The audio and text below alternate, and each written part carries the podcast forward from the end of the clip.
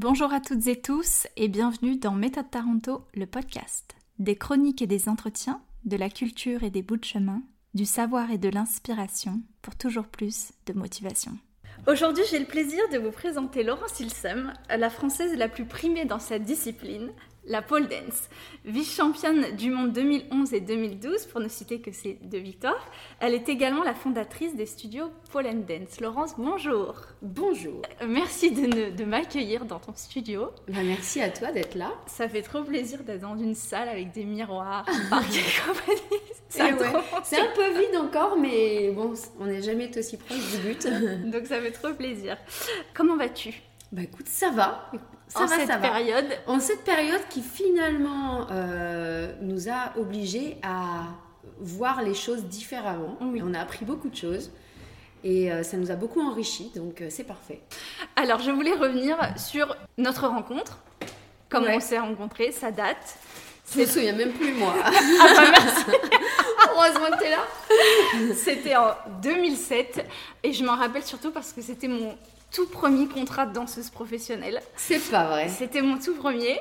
Euh, donc voilà, c'était une équipe plutôt sympathique. Euh, on avait fait trois dates dans un cabaret. Ouais. Et une euh, au duplex à Paris. D'accord. Et je me rappelle que le chorégraphe t'avait proposé justement déjà à l'époque un solo de, de Paul. Ah oui? Oui. Si bien que dans ton coffre, je me rappelle, tu avais ta pôle et tu l'emmenais partout avec toi. Ah ouais. Nous, on avait une voiture licorne que j'avais parce qu'il fallait que. Des fois, j'arrivais pas. Des fois, elle se bloquait. J'arrivais pas à la, à la remettre en petits morceaux, comme euh, mhm. c'est prévu. Et du coup, j'avais un toit ouvrant et donc je mettais la, la, la, la, pôle directement par le toit ouvrant. Et donc, j'avais cette voiture licorne avec la pôle qui dépassait du, du, toit ouvrant. Je me souviens très très bien. Ouais, C'était les années euh, pittoresques. 2007, euh, exactement. C'est ça. Et c'est même moi qui devais t'accompagner euh, de la scène à ta pôle. Je sais pas si tu te rappelles. C'était, ah non, pas du tout. délire. Bon, bah, merci Chris pour, euh, pour l'expérience. Euh, du coup, du, chemin a été fait depuis. On s'est un peu perdu de vue, pour être honnête, mais j'ai toujours checké un peu sur Internet ce que tu faisais. et donc, j'aimerais qu'on revienne sur ton parcours. est-ce que tu pourrais du coup nous partager vraiment tes tes débuts euh, avant ta rencontre avec la pole dance, en fait, que ce soit en termes de, formation, d'expérience professionnelle. Si je dis pas de bêtises, tu étais danseuse pro, tu as une formation de danseuse à la base. Donc de, nous raconter euh, un petit peu tout ça. Alors, je danse depuis que j'ai 5 euh, ans avec Valérie Vallet. Ok. voilà, c'est, c'est, mon mentor, hein, puisque en fait, j'ai commencé avec elle toute petite, que maintenant ma fille prend des cours avec elle, que la boucle est bouclée. J'avoue. Et que, en fait, euh, c'est elle, elle était danseuse euh, de Rick pendant les, la compagnie de Rick pendant des années. Elle a dansé avec Géraldine Armstrong, voilà. Et puis, euh, faut dire que quand même, elle a suscité les vocations, puisque dans notre team des, des petites qui ont commencé à, à mhm. l'âge de 5 ans avec elle, on est cinq profs et euh, on a dansé du coup dans sa compagnie lorsqu'on avait euh, bah, une vingtaine d'années. Voilà. Et c'est vraiment elle qui nous a formés, lancés.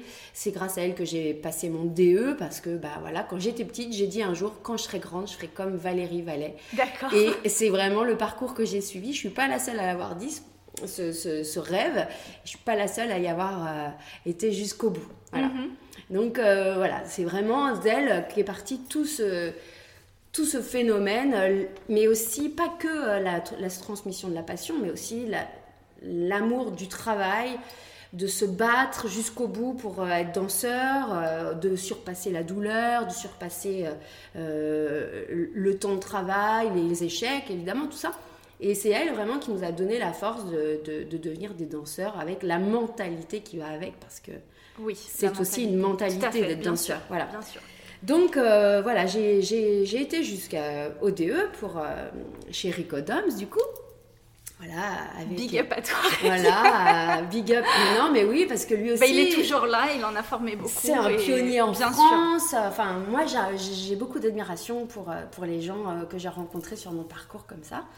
Et puis, pendant que je passais mon DE, comme c'est quand même une formation qui est extrêmement coûteuse et tout, je donnais des cours de danse déjà depuis un moment. Et euh, je, comme ça suffisait pas, bah, j'ai dans la salle où je donnais des cours de danse, j'ai un pote du collège qui m'a dit "Écoute Lolo, pourquoi tu ferais pas un peu la gogo? C'était nouveau, hein, c'était. Je te parle de ça. Regarde, j'ai 42 ans, euh, j'avais 20 ans. Hein. Mhm.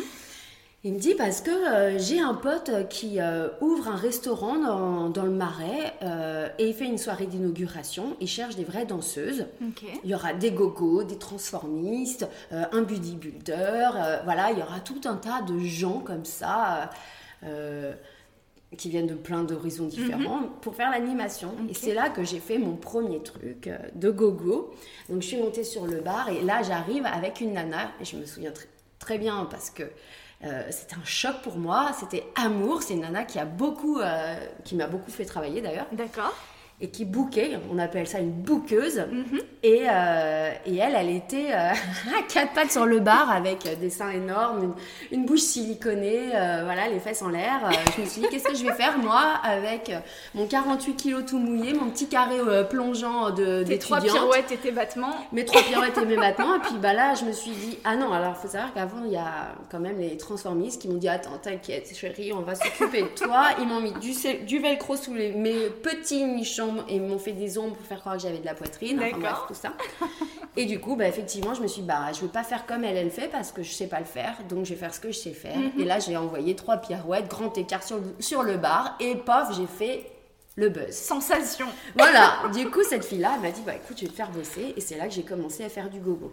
D'accord. Et j'ai fait du gogo pendant les week-ends au duplex. Et au duplex, il y avait trois podiums. Il y mhm. avait un podium où il y avait deux barres, mais alors des barres microscopiques, hein, puisque à peine tu levais le bras que tu touchais le plafond, donc euh, mhm. c'était microscopique. D'accord. Mais il y avait deux barres. Et deux autres podiums où tu étais vraiment au milieu de la foule et il n'y avait pas beaucoup d'espace pour danser. Donc qu'est-ce que je me suis dit moi dans ma petite tête euh, de pole danseuse euh, en herbe?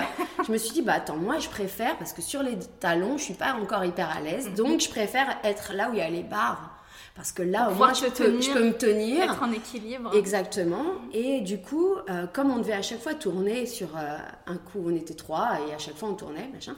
Je me suis dit, non, mais moi, il faut que j'arrive à rester sur ce, ce, podium parce que je suis quand même plus à l'aise, j'ai plus de place pour danser, j'ai cette barre et tout.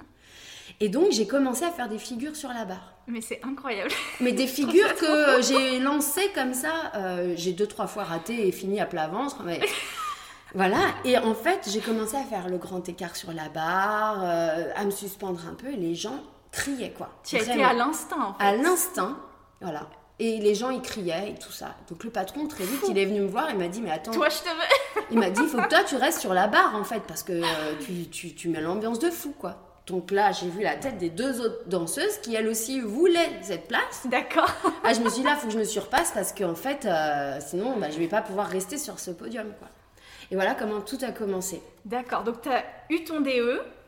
Je passais en, même temps. Ah, c'était en même en temps. En même temps, ouais. C'était en même temps, tu donnais des cours aussi. Ouais. Et c'est là où je trouve ça incroyable. Ouais, ouais, ouais. Et du coup, après, Murat euh, le patron du Pink Paradise, qui a une femme euh, anglaise, et en mhm. Angleterre, il y avait déjà des écoles de pole dance.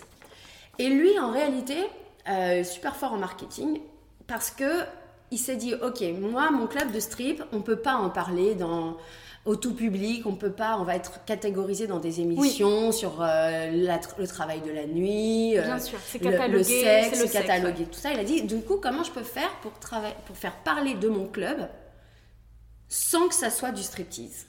Et il s'est dit, ok, je vais monter la première école de pole dance où on va être une institution pour créer du glamour chez la femme, etc. C'est donc une école réservée aux femmes. Tous les cours se faisaient en talons. Et c'était vraiment des cours où la féminité était mise en avant, le côté glamour était mis en avant, tout ça. Donc moi j'ai commencé là-dedans, première prof de pole dance en France. Mon niveau était juste un peu au-dessus de zéro, hein. mais j'étais juste un peu moins nulle que les gens qui venaient prendre les cours. Et puis comme j'avais déjà la danse, bon voilà, il suffisait que je lève la jambe, même si je faisais un truc super basique, bon bah voilà, ça, marche. Ça faisait l'affaire et ça marche, oui. Du coup, à l'époque, il y avait encore Cathy Guetta qui était euh, directrice artistique du Pink. Bien sûr. Et c'était vraiment le show, c'était nouveau aussi. Hein. Mhm. C'était vraiment l'émergence des premiers clubs de striptease en, en France. C'était les filles, c'était des américaines, des canadiennes, mhm. des filles qui avaient vraiment le sens du show. Et euh, Cathy Guetta, euh, elle a aimé l'histoire de la pole dance, la pink school, tout ça. Du coup, elle a dit Ok, euh, on va aller sur les plateaux télé. On a dansé pour Garou, on a fait des trucs vraiment de fou. Quoi. Et là, du coup, je me suis dit Il y a un vrai combat, c'est-à-dire que maintenant, il faut faire sortir aussi la pole dance du club de strip. Quoi. Oui. Et moi, tout de suite, j'ai flairé que la pole dance, c'était pas que du glamour et tout ça. Parce que moi, derrière, avec mon passé de jazz, je voyais quand même qu'il y avait beaucoup, beaucoup de potentiel sur cette. Euh, Mais est-ce que tu avais euh, un petit peu travaillé dans le milieu de la danse, sans parler de la pole et du gogo? Est-ce que tu avais déjà pu danser un peu en jazz ou autre Bah, avec la compagnie de Valérie. Oui. Voilà. mais sinon, non, j'ai jamais accédé à une autre compagnie que celle-ci. après, j'ai fait dans le, milieu un peu de l'événementiel. Oui. Voilà, là oui, j'ai fait beaucoup de trucs. Mm. Des trucs divers et variés, euh, du French cancan jusqu'à... Euh, je vois de quoi tu parles. tu vois de quoi je parle. Euh, voilà, c'était divers et variés. En fait, j'allais sur tous les plans. même j'ai fait Pom Pom Girl pour le Stade de France pour la Coupe du Monde 98. Enfin voilà, comme pas mal de danseurs, on faisait pas mal de cachets pour taffer, pour aussi étoffer notre expérience, aussi pour rencontrer des gens, etc. etc. Donc de travail, de compagnie, vraiment, euh, j'ai connu que celle de Valérie. Mhm. Après, j'ai travaillé beaucoup dans l'événementiel, effectivement, où, euh, je te dis, j'ai fait toutes sortes de contrats, quoi. En fait, ce que je trouve fou, c'est que tout s'est fait super naturellement, en fait. Ouais. C'est ça que je trouve. Euh, ouais, mais même la suite de l'histoire. Comme une évidence. Tout est. Tout est... J'ai jamais, franchement, je me suis jamais dit. à part, je me suis dit quand j'étais petite, quand je serai grande, je serai comme Valérie. Oui. Euh, tout ce qui suit après, euh, c'est incontrôlable. Ouais. Génial. Et d'où euh, est venue cette envie de faire des compétitions de pole dance? Parce que moi, c'est ce que j'en retiens, c'est ce que je, c'est ce que j'ai un petit peu en tête. effectivement, il y a tout le côté glamour, striptease club, etc. Et après, moi, quand j'ai pu te regarder un peu sur les réseaux, je voyais les compétitions. Donc, mm. comment ça t'est venu cette envie de faire des compétitions et quel a été ton, ton cheminement? Euh, et ta mentalité en fait. Ouais. En fait, il y avait un truc fondamental qui m'a manqué au tout début où j'ai commencé la pole dance, c'était mhm. la scène. Parce qu'il n'y a pas de scène en pole dance. Il n'y a pas de show et il n'y en a toujours pas. C'est-à-dire qu'entre le moment où j'ai commencé en 2004 et maintenant, il n'y a toujours pas de scène à proprement dit de pole dance. Mhm. Il y a eu euh, Jenny Butterfly qui a été au Cirque du Soleil, euh, Félix Kane, voilà. On, on, peut vraiment citer de grandes pole danceuses qui sont allées qui ont pu vivre du spectacle en mhm. pole dance. Sinon, franchement, c'est très très rare. Donc, il y avait quand même ce goût pour la scène que j'avais avec la danse euh, qui me manquait dans la pole. Donc là, je me suis dit, bah, le seul moyen de monter sur scène avec la pole, c'est la compète. Mhm. Parce que sinon, tu étais au Pink, tu étais à la Pink School, c'est ça? Ouais. Tu as, pris des cours là-bas, tu as évolué là-bas? Non, non, j'ai donné les cours. J'ai jamais pris de cours, moi, puisque je suis la première prof. D'accord. Je suis la première prof de pole dance de France et de la Pink School, tu vois. Donc, euh, donc c'était finalement ton style et ce que toi tu faisais en club, ce qui avait plu en mode au début tu, tu te tenais dessus, tu essayais de monter l'agent. Enfin, Oui, en fait au départ il y avait un gros travail de création, franchement de création. Il y avait une nana qu'on regardait à l'époque avec Kim qui a commencé aussi à, la même époque que moi. Mhm. Euh, on regardait une nana qui s'appelle Cathy Coates, qui est toujours pole danseuse, qui est d'ailleurs maintenant euh, vraiment celle qui a organisé les premières compétitions de ce qu'on appelle pole sport c'est-à-dire vraiment euh, des compétitions calées sur euh, les compétitions de gymnastique, euh, qui luttent pour que la pole dance arrive aux Jeux Olympiques, aux, JO. Ça aussi, ouais. Donc, et on regardait cette fille-là qui était l'une des premières accessibles sur YouTube et qui commençait à donner le vocabulaire, le lexique. tu vois, qui disait. voilà, cette figure, ça s'appelle le Scorpio, mhm. ça s'appelle le Gemini, tout ça. Donc ça, c'est pôle sport. Alors, à l'époque, c'était de la pole dance. Elle, après, elle a fait évoluer le truc vers pole sport, mais c'est encore plus récent. Là, je te parle vraiment de quand moi j'ai commencé la pole. On regardait un peu cette fille-là, mais quand tu regardes avec le recul, elle, elle pointait pas ses pieds, elle avait aucune grâce. C'était difficile, mais nous, c'était notre idole, tu vois. C'était pas une danseuse en fait. C'était pas une danseuse. Elle, elle venait des concours de, de fitness. Ok. Voilà. Et euh, donc ça, c'était voilà elle qui nous a amené le premier lexique, si tu veux, lié à la pole dance, les premiers termes de pole mhm. dance, et, etc., etc. Et donc, euh, ben, nous, on s'inspirait de ça, mais enfin, il y avait tellement rien d'autre d'autre qu'on a dû créer énormément. Voilà. C'est ça et, euh, et, en fait, j'ai rencontré Kim à la Pink School. Donc Kim, c'est un garçon, Kim S. Martinez, qui est lui aussi champion du monde. Enfin bref. On en reparlera si tu veux. Oh oui. et donc, lui, il voulait absolument faire des cours de pole dance, sauf que la Pink School, c'était réservé aux filles. Ok. Donc moi je lui ai dit bah écoute c'est pas possible, il a écrit la direction, il est venu sur place, à chaque fois on lui disait c'est une fille, c'est pour les filles, c'est pour les filles, c'est pour les filles. Il a dit mais moi je veux faire. Donc du coup il m'a contacté et je lui ai dit le seul moyen c'est de faire des cours partent en dehors des cours avec les filles, tu vois. Et qui avait décrété que c'était que pour les filles? Muratatique. D'accord. Voilà, parce que je sais pas pourquoi, mais je pense qu'il voulait pas. C'était l'image de son club, et il Voilà, voulait que ce soit euh, exclusivement faire féminin. euh, Exactement, exactement. Donc, euh, du coup, on a commencé les cours partent et au bout du troisième, déjà, on se marrait tellement qu'on est devenus potes Mhm. et que lui, il était tellement. euh, tout ce que je lui montrais, il y arrivait tout de suite. Ensuite, on s'est dit, bon, vas-y, on va s'entraîner un peu ensemble. Et puis, tout de suite, paf, paf. Ah, mais tiens, mets ta jambe comme ça. Ah, ouais, c'est super ça. Ouais, tire là comme ça. Ouais, ok, super. On va appeler ça euh, le carpe diem. Ah. Et, et on a commencé comme ça à Génial. inventer, à créer des trucs et tout ça. Et Donc c'était le lexique avec la vidéo, avec Cathy Cote, c'est ça ouais, mais attends, quand je te dis et- des vidéos, c'est pas la même époque que maintenant où tu vas sur YouTube, t'as 28 milliards vrai, de vidéos. T'avais trois pauvres vidéos qui se battaient en duel. Des trucs filmés euh, pourris euh, au 3310. On est en 2004. tu vois, c'est euh, c'est chaud, c'est pas la même époque. Oui. C'est pas comparable, d'accord? Faut pas oublier ce paramètre. Et donc après, tu me disais l'arrivée des compétitions. Donc vous avez créé votre lexique, votre langage, et tu t'es dit je veux plus de scènes. Ouais, en fait, non, c'est pas ça. C'est que comme à la Pink School, euh, on était en train de créer le, le mouvement, tu vois. Et à l'étranger, en Angleterre en l'occurrence, il y avait déjà quelques compètes. Donc nous, on s'est dit, ok, on veut faire sortir la pole dance des clubs de strip, il va falloir que nous aussi, on se mêle à la compétition. Donc, la première compétition a été organisée au sein de la Pink School. La moitié, c'était des, des strippeuses. D'accord. Et, euh, et moi, je suis arrivée en talons, figure-toi, parce que, bah ouais, à l'époque, la pole dance, c'était en talons, quoi. Je donnais mes cours en talons, c'était donc en 2008. Et là, euh, bah, je gagne. Donc, je suis Miss Pole Dance France 2008. Waouh. Ça, c'était aussi le modèle australien, ouais, ouais. Ah ouais, et puis nous, on a- C'était en France, hein ça, c'était en France. Et nous, on regardait Miss Pole Dance Australia. Et c'est Félix Kane, celle qui, justement, a fini au Cirque du Soleil, qui était incroyablement belle. Tout le monde voulait être elle. C'était, elle était magnifique. Enfin, je pense que j'ai dû regarder un million de fois sa vidéo. Elle est tellement magique et tout ça. Bref. Et du coup, voilà que euh, la mayonnaise prend. Marianne Nabaum, une autre pionnière de la, la pole dance en France, Mhm. Se dit bon, ok, on va amener ça vraiment dans un théâtre. On va faire sortir ça des clubs de strip. Parce où a, où- où a eu lieu cette première compétition? La première Miss Pole Dance 2008, Oui. c'était au Pink. Et la Au deuxième. Pink Paradise. Ouais. Et ce qu'on a appelé les, les vrais euh, championnats de France, tu vois, ça s'est fait, euh, je crois, le premier, c'était au De Jazet. Non, c'était même un, un petit théâtre. Merde, comment il s'appelle? Je crois que c'est le théâtre euh, du 19e ou un truc comme ça. Et donc le premier, c'était vraiment sur la scène du Pink Paradise. Euh, et Ouais. qui était dans le jury alors? Alors, il y avait euh, une Australienne qui était une, une strippeuse du Pink, euh, qui était qui avait elle aussi été une championne dans, en Australie, genre Miss Sydney ou je sais pas quoi.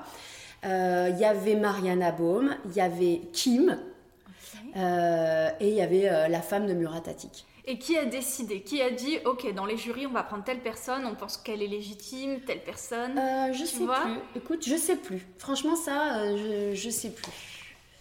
Je sais plus, mais je sais qu'il y avait Prana, il y avait Doris, c'est des filles qui sont toujours dans la pôle, Mhm. qu'on fait des compètes et tout ça, qui sont toujours dedans. Euh, Doris, elle a une école de pôle. Euh, il y a une autre qui a continué la compétition et qui est à Toulouse et euh, qui, a, qui a elle aussi un studio. Euh, Enfin, tu vois, toutes ces filles-là, les pionnières, là, on est toutes. Génial. À part les quelques autres strippeuses, Mhm. euh, toutes, on est resté dans la pôle hein, depuis tout ce temps. Ok. Et donc après cette première compétition en 2008, Ouais. qu'est-ce qui se passe? Bah là, il y a Marianne Baum qui se dit, ok, il y a un truc à faire, ça, ça mérite d'être dans un vrai théâtre. Et là, elle a vraiment organisé euh, les premiers championnats de France dans un vrai théâtre. Donc, euh, c'était en 2009. J'ai gagné. Encore? Ouais. du coup, l'année d'après, ils m'ont dit bah écoute, euh, tu peux être guest performance parce que bah en Australie, c'était ça. Une fois tu, tu gagnais, donc la fois d'après, tu étais invité en guest et puis la fois d'après, tu pouvais encore compétiter. Donc tu étais une fois sur deux, une année sur deux. Mhm. Donc du coup, l'année de 2010, j'étais guest et puis euh, ah non non, 2010 pardon. C'était pas encore mis en place. Du coup, j'ai gagné 2010 aussi. Mhm. Et tu continuais en même temps euh, à être dans les clubs, euh, Pink Paradise? Non, non, non, non, non. c'était fini ça. C'était fini. Le, la Pink School, si, si, j'ai continué. Alors, j'ai continué encore un peu la Pink School. Après, j'avoue que j'ai eu quelques déboires avec Muratatik, hein, parce que il a l'habitude de s'adresser à des stripteaseuses, sauf que bah, hum, moi, j'étais pas comme euh, les stripteaseuses, j'étais moins docile, on va dire. Mhm. Euh, et, et, moi, je voyais que dans la pole dance, il y avait d'autres choses que d'être en talons, la reine du glamour, tout ça, ça me gonflait un peu. Oui, puis aussi d'être associé tout le temps à, la sexualité. Oui, voilà, moi j'avais envie, euh, quand je dis euh, je fais de la pole dance, de ne pas avoir à baisser, à baisser, le regard parce que, ah ouais, en plus dans un club de striptease. Donc, je me suis dit, bon, allez, je vais prendre euh, mon, courage à deux mains et je vais voler de mes propres ailes. Mhm. Et donc, j'ai été louer des, des, salles à Smoking et Brillantine pour les je jeux de la de Smoking et Brillantine. Voilà. et donc, là-bas, bah, je louais ma petite salle, j'installais mes barres, je désinstallais mes barres. Et comment tu les fixais alors? C'est bah, comme celle que tu as là, c'est-à-dire que tu pousses tu, tu, dévisses et ça pousse dans le plafond, et puis euh, après tu la dévisses et tu repars avec sous le bras. Comme tu me disais. Mais il n'y en avait pas avec un gros socle en bas et c'est pas attaché en haut il y avait, y avait Alors, c'était pas attaché en haut, et le gros socle dont tu parles, c'était en haut. Tu as raison. D'accord. Mais c'est, tu vois, comme l'autre là-bas, qui est là-bas. Hmm. Donc voilà, je jouais mon truc, alors là, évidemment, il faut que tu, tu, tu il n'y avait pas encore comme on fait maintenant avec les réseaux sociaux. Euh, oui, fallait se faire sa clientèle. Fallait se faire sa clientèle, c'était surtout du bouche à oreille en vérité. Oui. Voilà. Donc là, j'ai, euh, euh, j'ai, j'ai, un petit peu roulé ma bosse comme ça. Bon, j'avoue que c'était assez pénible parce que monter tes six bars, démonter tes six bars, faire ta, tout ton travail de com alors que c'est pas évident. C'est un métier la com. Ouais, c'est un métier la com. et puis bon ça me plaisait beaucoup, mais c'est, je connaissais pas ça, moi. Bien sûr. Voilà, et puis c'est pas pour ça que, voilà, ma vocation, c'était euh, donner des cours, quoi. Mm. Bon. En même temps, j'étais toujours euh, directrice d'une association de danse à Poissy, hein, que j'ai, j'ai, mené ce combat pendant 9 ans, voilà, avec euh, spectacle de fin d'année au théâtre de mm-hmm. Poissy, tout le tralala. Enfin, donc j'étais toujours sur les deux fronts. Plus mon DE. voilà, j'ai, fini mon DE, et puis bah, du coup, j'ai continué dans mon association, et puis après, je suis retournée un petit peu chez Muratatic parce qu'après que j'ai gagné une, deux, trois compétitions, il m'a dit Ah oui, mais quand même, ce serait bien que tu reviennes. C'était bien, Laurence, en fait. Ouais, finalement, ce serait bien que tu reviennes. Euh, là, j'ai formé Marion Cramp, qui est une autre euh, grande pole danseuse, avec mhm. l'aide de, de, l'Australienne dont je te parlais tout à l'heure. Euh, et arrivé en 2011, j'ai dit bon, ok, maintenant, là vraiment, j'aspire. Donc j'avais fait mes premières compétences internationales. C'est ça que j'allais te demander. 2010, Avant, c'était vraiment en France. Ouais. Et tu as commencé à voyager 2010 2010, bah, je t'ai dit la fois où, euh, oui, c'est ça, 2010, euh, on m'a dit, vas-y, euh, fais des compètes. Alors, je me souviens, la première compète, on m'a dit, ok, tu es championne de France, donc maintenant, tu vas aller faire l'Europe. Donc, il y avait les championnats d'Europe. On est mhm. arrivé en Belgique avec Kim. C'était une catastrophe. Il y avait, c'était dans un gymnase, mhm. il y avait deux podiums larges comme de 1 mètre Mhm. avec la barre plantée au-dessus. On s'est dit, mais attends, mais nous, on a fait une choré où on danse au sol, on a fait 5 heures de bagnole pour que dalle, parce que là, on peut pas en fait faire notre numéro, c'est impossible. Et du coup, c'était d'autres performeurs qui étaient d'Europe, qui venaient de différents pays euh, d'Europe. Exactement. Donc là, on est reparti bredouille, on n'a même pas pu faire la compétition. Ah, tout le monde a boycotté, tout le monde a dit bah, c'est quoi ce truc? Quoi? C'est pas possible, personne peut monter là-dessus et faire euh, quoi que ce soit. Ah bah, T'imagines le podium, il était perché à 1 mètre 20 euh, de haut. Mhm. Donc déjà, il fallait s'asseoir sur le podium pour monter dessus. Et tu as deux barres. Tu fais comment pour aller d'une barre à l'autre? Explique-moi. Non, mais c'était. Donc la compétition n'a pas eu lieu. La compétition, on est tous repartis en pleurant. Euh, c'était, c'était insupportable. Bref, du coup, euh, c'est pas grave. Heureusement, il y avait les, championnats de France et une autre compète mhm. qui s'appelait Paul Hart. Oui. Elle, il y avait déjà eu une, une édition 2008 et 2009. Et là, on est en 2010. En 2010, euh, du coup, je m'inscris à ce truc-là. Et il y a la nana qui a déjà gagné 2008 et 2009, qui s'appelle Ona Kivela, une Finlandaise, euh, issue de la gymnastique, hyper acrobatique, toujours avec des thèmes hyper sympas et originaux. Mhm. Et là, c'est l'idole déjà des gens, tu vois. Ok. Et moi, j'arrive dans ce truc et je me dis, mais attends, c'est incroyable parce que elle, elle est hyper à l'aise et tout. Qu'est-ce que je vais faire ici, moi euh, Tu vois, j'étais. Euh, parce que comment ça se passe à partir du moment où tu décides Donc, tu, on, te dit, ok, il y a Paul Art comme compétition qui existe. Euh, c'est quoi On te demande d'avoir un certain niveau, de savoir si tu as. J'allais dire, tu étais dans une école, c'était pas vraiment le cas avant, mais en, gros, de prouver que tu avais déjà un niveau tout le monde, entre guillemets, pouvait euh, dire bah moi je veux m'inscrire et Non, t'envoyais une vidéo Une vidéo. sélection. Ouais. Une vidéo. Une vidéo de sélection, ils en Mhm. prenaient que 12. D'accord. Voilà, point barre. Hommes et femmes mélangés. Euh, attends, non. Hommes d'un côté, femmes de l'autre. Oui, D'accord. c'était pas mixte. Non, non. Ok. Et, euh, et du coup, euh, je prépare Polart. D'ailleurs, c'était drôle parce que euh, la première compète internationale, comme euh, j'adorais, enfin j'adore toujours Thierry Verger, que tout le monde connaît, Bien sûr. euh, je me dis, vas-y, je vais lui demander s'il est d'accord pour bosser avec moi, pour me, pour me créer un truc vraiment original. Tu vois. Génial. Donc là, je commence à travailler avec lui. Donc déjà, il me dit, vas-y, mets tes talons. Parce que lui, il adore. Il adore les talons. Il adore les talons. Sauf que moi, je me retrouve avec des talons de strippeuse, tu vois, euh, des, des plexis. Et du coup, je me dis, putain, je me retrouve encore dans, euh, dans ce créneau, quoi. Ça Oui. me saoulait. Et puis, il me dit, euh, bon, allez, vas-y, on va faire un truc hyper ethnique, machin. C'était du genre, je, je, je te, ra- je te raconte cette anecdote parce qu'elle est, elle est vraiment excellente. Il me disait, vas-y, là, tu sautes sur la barre. Donc, tu pars de l'autre bout de la salle, tu cours de toutes tes forces, tu te jettes sur la barre. Là, tu te retrouves à l'envers, je sais pas comment, hein, tu te débrouilles. Et là, tu manges une goyave. Quoi? What? et, tu sais, euh, je sais pas si vraiment le public est prêt à ça, quoi. Tu vois, c'est l'émergence des premières compétitions, c'est nouveau. et Je veux pas arriver dans un, tr- un truc trop décalé, quoi. Original, temps- mais pas trop décalé. Bah ouais, en même temps, je demande à Thierry Verger, le mec a archi décalé, quoi. Donc, euh, forcément, fallait pas. Oui, mais Thierry Verger, il met des talons, mais c'est tout sauf le glamour dont tu parles, le sexuel dont tu parles. C'est, c'est- Thierry Verger, c'est de l'art, c'est du, C'est ça. de l'abstract, de libre. Tout le monde n'est pas capable de faire du Non, Thierry Verger, non. encore moins accroché à une barre. tu Oui. vois. La goyave alors. Donc j'ai bouffé ma goyave, il me dit là t'es une chauve-souris et tu, tu manges ta goyave. Donc moi j'étais là. Désolée pour les bruits les gens, mais voilà, je suis en train de mimer que je mange une goyave. Et donc euh, je, je- je fais mon, mon numéro avec lui, puis je me dis non franchement c'est trop. Déjà moi je suis mal à l'aise dans ce rôle. Tu l'assumais pas. Je l'assumais pas. C'était à des, des années-lumière de ce qui se faisait en pole dance où on arrivait avec notre petit costume à paillettes, tu vois. Mhm. Je me dis non, ça va pas. À une semaine du show, je change tout. Je garde la trame, si tu veux, je garde un peu le, le- pas l'énergie, mais je garde la, la gestuelle un peu. J'ai arrêté les goyaves.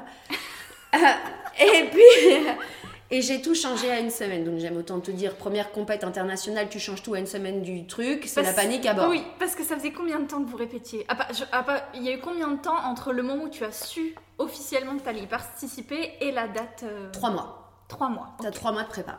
Ok. Donc j'ai bossé un peu toute seule pour trouver mes tricks, un peu avec Thierry, beaucoup avec Kim, euh, et, et- et voilà, et j'ai changé tout à une semaine. Voilà. Il t'en a pas voulu, Thierry?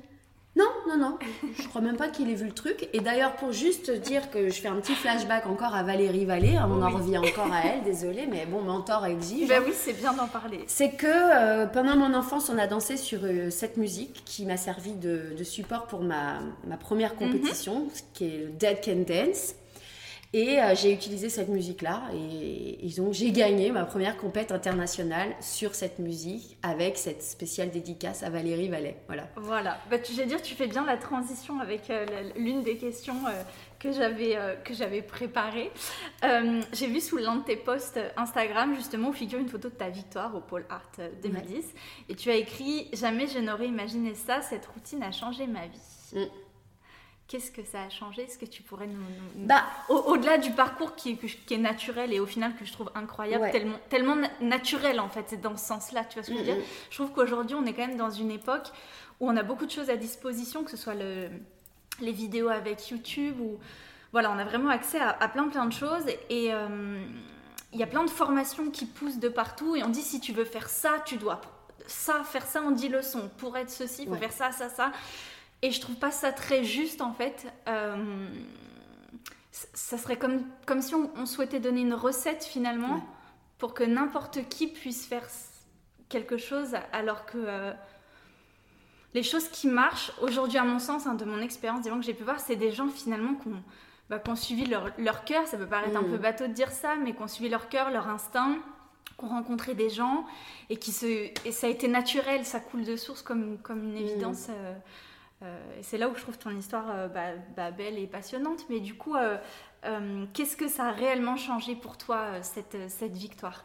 Bah. Au-delà que ce soit une première victoire internationale et que ça ait dû être une satisfaction et une fierté pour toi, euh, mais qu'est-ce que ça a euh, ouais, changé? Qu'est-ce que ça a ouvert comme chemin peut-être ou euh? Bah déjà tu te dis que c'est possible. Mais en vérité j'ai jamais voulu faire de la compète. Moi ce que je voulais c'était être sur scène. C'est-à-dire que déjà d'être sur scène, que je gagne ou pas la compète, ça voulait dire déjà que j'avais gagné. Puisque moi mon but c'était pas de gagner la compète, c'était d'être sur scène. Oui donc c'était pas en mode je suis une compétitrice, je veux gagner par rapport à telle personne. C'était vraiment je veux de la scène, je veux profiter, je veux, je veux danser, plaisir, je, veux danser, je veux être sur la scène, je veux pas partager ce truc que je suis en train de faire depuis des années, dans, enfin quelques années, pas beaucoup, mais pour l'instant, dans, dans, le noir, quoi. Mm. Tu vois, dans, dans, mon petit studio comme ça, euh, éclairé au néon. Non. Donc j'avais envie que ça soit joli, que ça soit dans une, un théâtre, que tu sentes l'ambiance d'un théâtre, que tu sentes l'odeur d'un théâtre, que tu entendes le bruit du rideau qui s'ouvre. Le spectacle. Voilà, tout ça, quoi, tout ce qui nourrit un danseur Bien finalement. Sûr, ouais. Donc moi quand je suis arrivée, je t'ai dit j'étais penaud là parmi euh, Ona qui va là, qui riait aux éclats en mode détente, euh, alors que moi j'étais Genre c'est dans la poche. Ouais. Alors que moi j'étais en train de faire des allers-retours aux toilettes parce que j'avais hyper mal au bide. Bon bah voilà. Euh, et après je me souviens d'un truc, c'est quand quand j'ai fait la répète, mhm. je suis sortie de scène, il y avait les autres pole dancers qui étaient tous là à regarder. Donc il y a un fil, pas un filage, mais il y a, un filage, il y a un filage. et je sors de scène et tout le monde dit oh waouh c'était génial, bravo et tout. Mais moi, Donc les autres compétiteurs te voient? Ouais. Ok. Ils m'ont vu, ils étaient tout le monde dans les coulisses, chacun attendait son truc, finissait son échauffement et tout ça. Mhm. Ils disent Oh waouh, c'est génial et tout. Moi, je leur dis Oh merci. Mais je mesurais pas que ce qu'ils me disaient c'était vrai. Pour moi, c'était euh, tu vois, de la politesse, quoi. Je mesurais pas du tout. Je, déjà, je n'aurais pas pu m'auto-évaluer, tu vois, pour me dire si oui ou non euh, le niveau de pôle que je faisais, il était à la hauteur. Est-ce que la danse était à la hauteur? Je me posais pas la question parce qu'en fait, moi, mon truc, c'était ok, j'ai mon numéro à faire. Là, j'ai un truc à dire. Euh, j'ai cette musique, je l'adore. Je fais une dédicace à Valérie et je vais me faire plaisir, en fait. Oui. Voilà. Et, et, euh, et là, c'est vrai, je vois les gens, je suis, je suis plus surprise qu'autre chose, tu vois, qui me disent ça, c'est bizarre. Et puis après, bah, arrive, euh, je gagne le truc. Waouh, je mesurais pas, c'est vrai que je suis hyper contente, je saute, moi j'oublie que je suis euh, en mode, tu sais, il faut bien se tenir, euh, tu vois. Non, moi je saute sur place en mode, ouais, génial, je, je gagne et tout. Et, et, et, tu réalises pas en fait, tu réalises pas et t'es pas non plus en train de te dire, ouais, c'est bon, je les ai éclatés, c'est la compète, c'est bon. Non, y a un peu cette image de, la compétition, je parle en général, hein, je parle pas de la pôle, mais tu vois ce que je veux dire, ce côté un peu, euh, euh, je veux, je veux gagner, euh, je veux. Bah en fait ça s'est arrivé un peu plus tard parce qu'après l'année d'après en 2011, on refait Pôle Art et là mhm. je suis deuxième. Donc c'est toujours européen, un concours européen. En fait, euh, non, c'est international. International. Ouais, parce qu'il y a des Américains, euh, il y a des Australiennes. Euh. Donc la pole dance rayonne déjà quand même dans le monde entier. C'est en train de, en fait, sortir du, cette compète, parce que c'est la compète. Il n'y en a pas d'autres. Il y en a une autre qui, s'appelle les championnats du monde, World Pole Dance, Pole Fitness. Ok. Et celle-là aussi, je l'ai faite. Mhm. Et là aussi, il y avait les grandes figures internationales, des Australiennes, la fameuse Felix Kane, la fameuse Jenny Butterfly, euh, Amber, euh, euh, Marion Amber, enfin voilà, toutes ces filles-là, des grandes figures de la pole dance. Et moi, je suis là, toute petite parmi tout ça. Et mm. donc, en même temps, la même année, 2011, je fais mon deuxième pole art, non, 2010, pardon, je fais mon premier pole art et mes premiers championnats du monde. En même temps championnat du monde, je suis sixième. Mhm. Et Pollard, je gagne à quelques mois d'intervalle avec la même routine, mais un peu différente.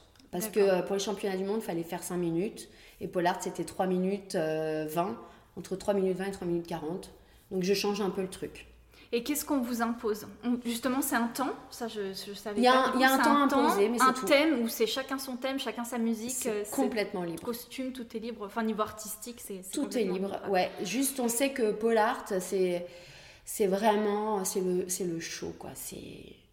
Alors, tu vois, par exemple, tu, tu, retrouves bien les styles, tu retrouves vraiment le côté entertainment des Australiennes. Je me mhm. souviens qu'il y avait même une année, euh, il y avait eu une nana qui avait, avec ses chaussures à talons, des flammes oui.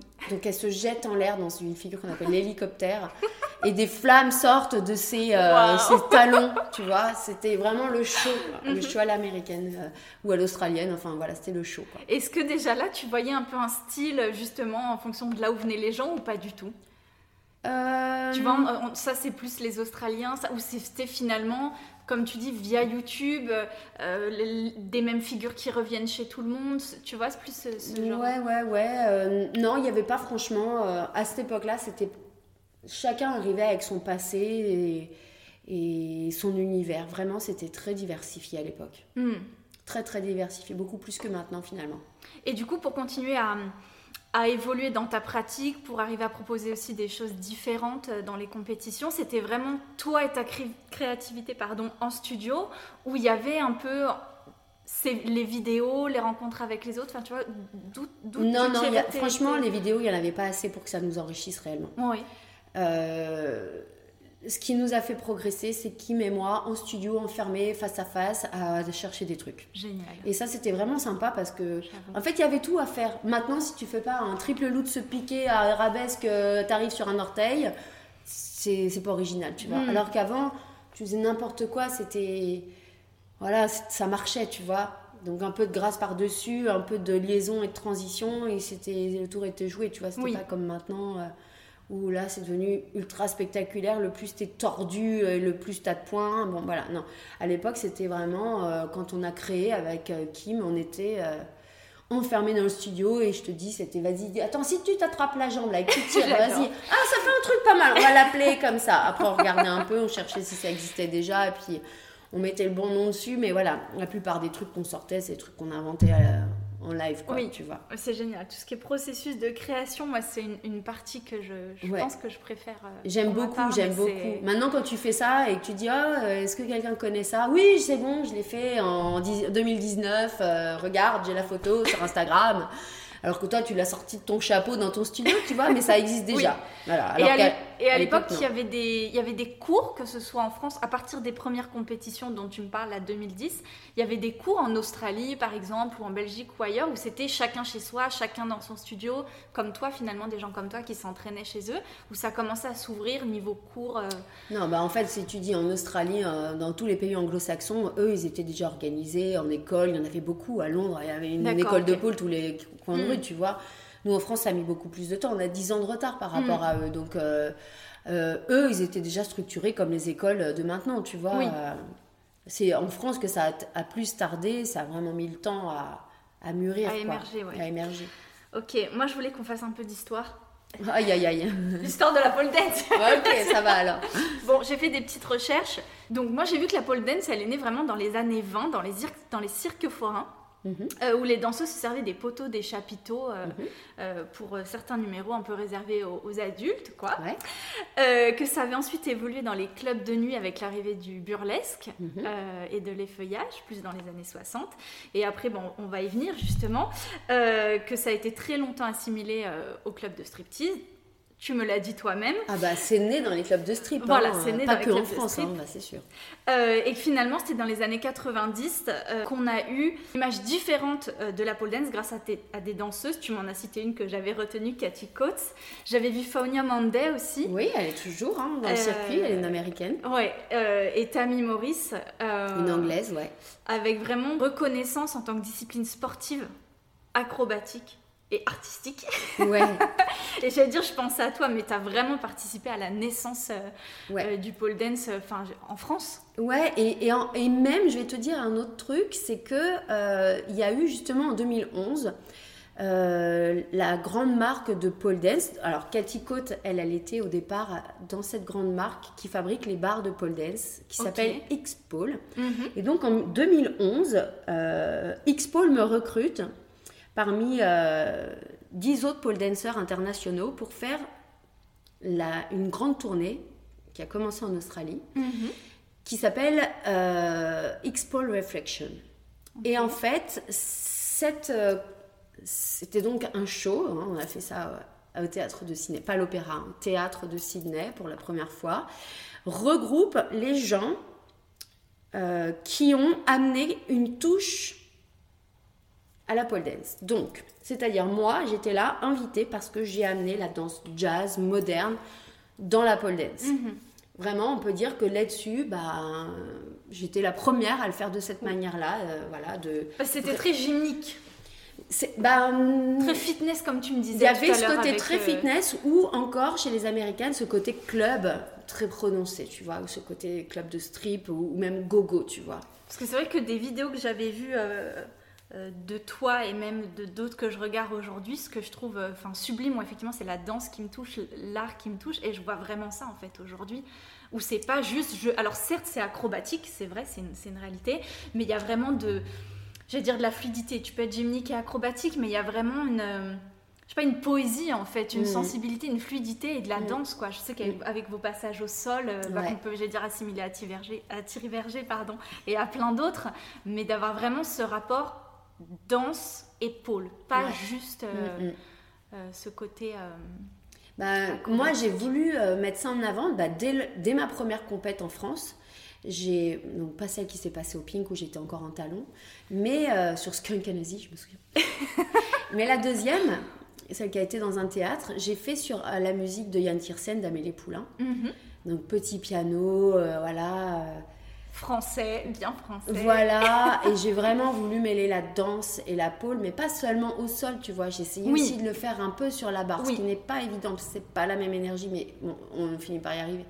Et donc vraiment, je me suis démarquée comme ça. Et c'est ce qui m'a fait gagner parce que ça se trouve, techniquement, je n'étais pas la meilleure. Mais mon numéro, du fait de cette musique, du fait de la danse, j'ai euh, amené un truc et, ça m'a fait gagner. C'était ton vrai plus en fait. Ouais. Quand je suis arrivée l'année d'après, euh, on, m'a dit, les filles qui étaient dans, dans la compète avec moi, ouais, de toute façon maintenant c'est ça la pole dance, il faut prendre des cours de théâtre, des cours d'interprétation, des cours de danse parce que sinon. Euh, bah, j'ai dit bah peut-être ouais en fait peut-être que c'est ça et c'est vrai qu'après en France il y a eu ce mouvement comme ça où on a amené de plus en plus de danse dans la pôle donc ça vient de la France alors et non non parce que euh, ça vient de toi. enfin ça ouais. Ça, ça, vient de, de, de, moi en France ça c'est sûr. Et puis après bah oui les gens oui ça s'inspire ça évolue ça s'inspire voilà. après euh, on peut je veux dire si t'as pas fait euh, de la danse T'as beau faire des pattes bourrées accrochées à une barre, euh, ça va se voir, quoi. Tu vois. Et même le fait que je sois pas venue en talon, euh, on m'a dit quoi, la pole dance, ça se fait forcément en talon. Euh, on peut pas. Bah si, en fait, on peut. Oui, donc c'était vraiment une envie de ta part d'enlever les talons, de te dire je d'enlever les talons, de sortir le côté sensuel, voire sexuel de la oui, pole. sexuel. C'était très, c'était très volontaire de ma part, ouais. Je voulais me détacher de ça, ouais. Et donc, de ton expérience, euh, comment est perçue la pôle aujourd'hui Est-ce que tu as senti, je suppose que oui, mais je te laisse la parole, l'évolution justement de la perception de la pôle à partir du moment où tu as, commencé quoi en 2005 Ouais, 2004 exactement. 2004 jusqu'à aujourd'hui Bah, c'est vrai qu'il y a. En fait, malgré tout, l'évolution de la pole dance, elle dépend pas que de la façon dont tu fais la pole dance. Malheureusement, euh, la personne en face de toi, quand tu dis que tu fais de la pole dance, mhm. si dans sa tête, l'image c'est du strip, ça va être dur de la faire changer d'avis. Je te dis un exemple. Une fois, je fais une performance. Alors, tu vas me dire que c'était un peu cherché, mais euh, c'était un énorme concessionnaire de moto Honda qui fait une inauguration de ouf pour ouvrir l'un des plus gros centres de France. Donc euh, j'arrive avec ma barre podium, on me demande un truc de pôle et, puis euh, voilà, je fais mon truc de pôle, toujours avec cette idée derrière la tête de, montrer aux gens que la pole dance c'est pas un club de strip, ok, J'attends pas que les mecs m'envoient des billets, même si je sais que là l'audience oui, elle n'est pas prête, mm, tu vois. Mm. Mais bon, c'était un truc, il y avait des grandes stars de la moto, tu vois, des, des champions de moto GP, tout ça. Bon, bref, c'était pas le truc. c'est du show, c'est pour divertir. Mais voilà, c'était pas le truc euh, de plouc euh, dans le fin fond des. Tu vois, comme on pourrait nous se l'imaginer là tout de suite, tu vois. Non, c'était un truc, euh, voilà, le mec, il, ouvrait le gros centre Bref. Bon, je te donne un exemple. Je fais mon, mon show pieds nus, sur une musique complètement tu vois, hors euh, boum boum, pas du David Guetta de boîte de nuit. Donc euh, tu peux pas croire que c'est une gogo la fille, tu mhm. comprends bien là. Et je fais un flag. Je me dis ça, ça impressionne toujours. Donc tu vois, je fais le, drapeau, le truc que les gens se disent putain quand je vois ça, c'est incroyable. donc ça s'appelle en vrai le Ironix. Et donc, on a les bras écartés, les jambes écartées, tu fais un X. Ce Mhm. truc-là, ça met des mois à, à avoir. Tu vois, tu travailles parfois même des années pour avoir ce truc-là. Donc, je fais ce truc-là que je tiens, tu vois, à me faire péter la veine du front pour montrer que, tu vois, la dance, c'est un truc, euh, voilà. À la fin du show, il y a quand même un mec qui vient me voir et me dit Oh, quand t'as fait le truc comme ça, là, avec les jambes écartées, c'est fou de rester les jambes écartées comme ça. Donc en fait, le mec, il voit pas du tout que je suis en train de me péter le- la veine du front à faire un aéronix de folie. Lui, ce qu'il voit, c'est que j'ai les jambes, écartées. écartées, ouais. Donc ça, c'est typiquement, tu vois, ce qui se passe, en fait, selon la personne à qui tu t'adresses. Mm. Et moi, je sais que euh, des gens euh, plus ou moins proches, tu vois, mes potes du parc canin, par exemple, il a fallu que je leur montre des vidéos de moi en train de faire des compètes. Ah bon, il y a des compètes? Ah ouais, donc déjà, ils commencent à changer de... Oui. Tu vois? Et après, ils voient par leurs yeux que c'est de la danse, mêlée avec de l'acrobatie, mêlée avec de l'interprétation, mêlée avec euh, une lumière, un théâtre. Et là, ça change dans leur tête. Mais tant que t'as pas fait tes preuves, c'est mort. Oui. La personne en face, si elle s'est dit, ok, la pole c'est un truc de stripteaseuse, tu, tu pourras rien faire. Tu pourras expliquer tout ce que tu veux. Mais non, c'est pas ça, machin. Faut que tu montres, faut qu'ils voient. Faut que tu prennes un poteau à côté, que tu leur fasses faire une figure pour qu'ils comprennent que c'est dur. Que c'est dur, oui, Quand on te voit, tout le monde dit Ah, mais ça a l'air facile. Ouais, une fois que t'es accroché dur. au poteau, tu te rends compte en fait. C'est super dur. Parce que j'ai vu aussi que ça se. qu'on en voit de plus en plus. Je sais que ça avait été fait au Cirque du Soleil Ouais, pour le spectacle Humanity, je crois. ouais, avec Félix Kane, Ah, l'Australienne, la fameuse. la fameuse. Mm. Euh, qu'on qu'on commence à voir euh, d'autres choses, je trouve, que ce soit dans la musique, dans les clips, dans les films, que ça commence un peu à. Enfin, ça commence. Bah Non? écoute, moi, tous les tournages que j'ai faits, euh, où je fais de la pole, Ouais. c'est dans un club de strip. hein. Ok. Voilà, Euh, j'ai tourné avec Mathieu Kassovitz, voilà, je fais plusieurs trucs comme ça. Je suis, voilà, je suis dans la série Zodiac, je suis meneuse de revue. Euh, L'autre, je suis strippeuse. euh, voilà, non, il n'y a pas encore. Il n'y a pas ce côté un peu, je vais dire, dans un. Comme des circassiens un peu, où ça peut être un Non, numéro. euh, Non, non. Pour l'instant, à la télé, ça commence. Alors, sur les émissions, beaucoup plus maintenant. Les émissions, euh, Got Talent, tout ça, euh, voilà. Mais euh, dans encore tout ce qui est cinéma, c'est pas ce qu'ils recherchent, hein, très clairement. Après, voilà, Humanity, c'est quand même un show très axé sensualité, Oui. sexualité. Oui. hein. donc, c'était pas encore non plus acquis comme. euh, On n'y est pas encore. On n'y est pas encore. On n'y est pas encore. Mais ça commence, hein, euh, grâce à toutes les émissions. euh, Qu'est-ce qu'on a fait Got Talent On a fait euh, que le meilleur gars, que le meilleur danse. Tu vois que des, des émissions comme ça où ce sont des performeurs qui s'a- qui s'affrontent. Là, tu peux y aller sans talons, sans masque, de voilà. Mais Ok. C'est pas encore gagné. hein. C'est pas encore gagné. Le combat continue. Oui, c'est ça, c'est éternel, je crois. Et quelle est ta définition de la pole dance? Qu'est-ce que cette discipline représente pour toi? Hmm, Quand on sort du cliché de ce que tout le monde peut penser, etc., qu'est-ce que ça représente pour toi? Bah, pour moi, ça représente vraiment. euh, Bon, alors maintenant, je ne me forme euh, plus ou presque plus, mais. euh, Bon, après, c'est vrai qu'il y a, y y deux facettes hein, dans ce que je fais. Il y a vraiment le côté euh, prof et le côté artistique. Oui. euh, performeur, tu Mm. vois, c'est deux métiers différents. hein. Quand tu peux faire les deux, c'est fantastique. Euh, mais bon, quand je suis sur scène, euh, c'est vrai que pour moi, je vois pas de différence entre euh, ce que je faisais quand je faisais de la danse Mhm. euh, et ce que je fais avec la pole dance. En revanche, ce qu'il y a et qu'il n'y a pas comme sensation dans la danse, c'est le côté acrobatique. Oui. Parce que c'est une émotion qui est toute particulière et ça amène du piment vraiment à cette discipline. Mm. Donc pour moi, le côté artistique euh, de la pole dance, il est en plus avec cerise sur le gâteau, acrobatique, et ça t'amène le petit côté adrénaline qui est vraiment piment- pimenté et pimentant. Mhm. Et euh, je sais pas si ça se dit, mais c'est pas grave, j'aime bien. On comprend, on comprend. On aime bien le côté pimentant. et, et en fait, voilà, pour moi, la, la pole dance, c'est euh, c'est vraiment une forme d'expression et, et, et d'émotion. Et, et voilà, moi, j'adore ce, ce- ce truc-là. Pas forcément que quand c'est moi qui le fais, hein, d'ailleurs. Oui. Moi, j'aime aussi euh, regarder les, les performances. Là, dans mon équipe, on a Yvonne Smink, euh, donc je suis absolument fan. J'ai découvert une vidéo d'elle hier. Enfin, j'en ai vu une, après j'en ai enchaîné euh, je sais pas combien. Ouais, non, mais là, elle, elle vient d'une autre planète, en fait. C'est Euh, ça. Et vraiment, pour moi, elle a ouvert une page de la pole dance qui est inédite et qui est euh, ben, réservée à que quelques personnes sur ce monde, dans ce monde, tu Mm. vois. Elle a une qualité de mouvement incroyable. Mais attention, moi je la vois travailler. Hein. Euh, déjà, quand j'arrive au studio le matin à 10h, la barre elle est bouillante. Je sais pas depuis quelle heure elle est accrochée au côte-côtier, mais je peux te dire que ça fait un moment qu'elle bosse. Et des fois, je viens une semaine de suite et elle est toujours sur le même move, elle cherche le truc. C'est, c'est un détective privé de, de la pole dance, cette fille. Et, tu comprends après pourquoi il sort ça d'elle, mhm. parce que c'est de la recherche. Euh, c'est expérimental en plus parce que personne n'a fait ça avant elle. C'est ça, c'est quand tu vois, quand j'ai vu ça hier, je me dis mais j'ai jamais vu ça sur une barre. Ah non, non, tu très très peu de gens vont pouvoir faire ce qu'elle fait. Mm. C'est dingue, c'est dingue. Et pourtant, quand tu la regardes, il n'y a aucun mouvement que tu peux identifier. Tu peux pas dire, bah là voilà, elle fait un Batman, un Beast to Fly, un machin. Non, il n'y a rien de tout ça. C'est que de la recherche du mouvement qui a un sens. Pour moi, quand je la vois, c'est un, un bonheur, quoi, mm. tu vois. Euh, je, vais, je vais être beaucoup plus interpellée par elle qui, tu vois, va pas forcément ce qu'on appelle une machinatrix. Oui, oui, oui, oui. Tu vois, il y en a, ils, vont être machinatrix. Oui, je vais faire waouh, waouh, waouh, waouh, mais je vais pas avoir ce petit dressage de poils sur les bras qui va me faire euh, vibrer, tu mm. vois. Ça, j'aime. ça, c'est pour moi, c'est le, c'est la pôle à son paroxysme, oui. tu vois. Et euh, des choix musicaux toujours incroyables, une, une, musicalité toujours voilà, pour moi, elle est au top, quoi. Tu vois, c'est ma number one. J'ai pas peur de le lire. Je vais froisser peut-être certains de mon équipe, mais vraiment pour moi, c'est voilà.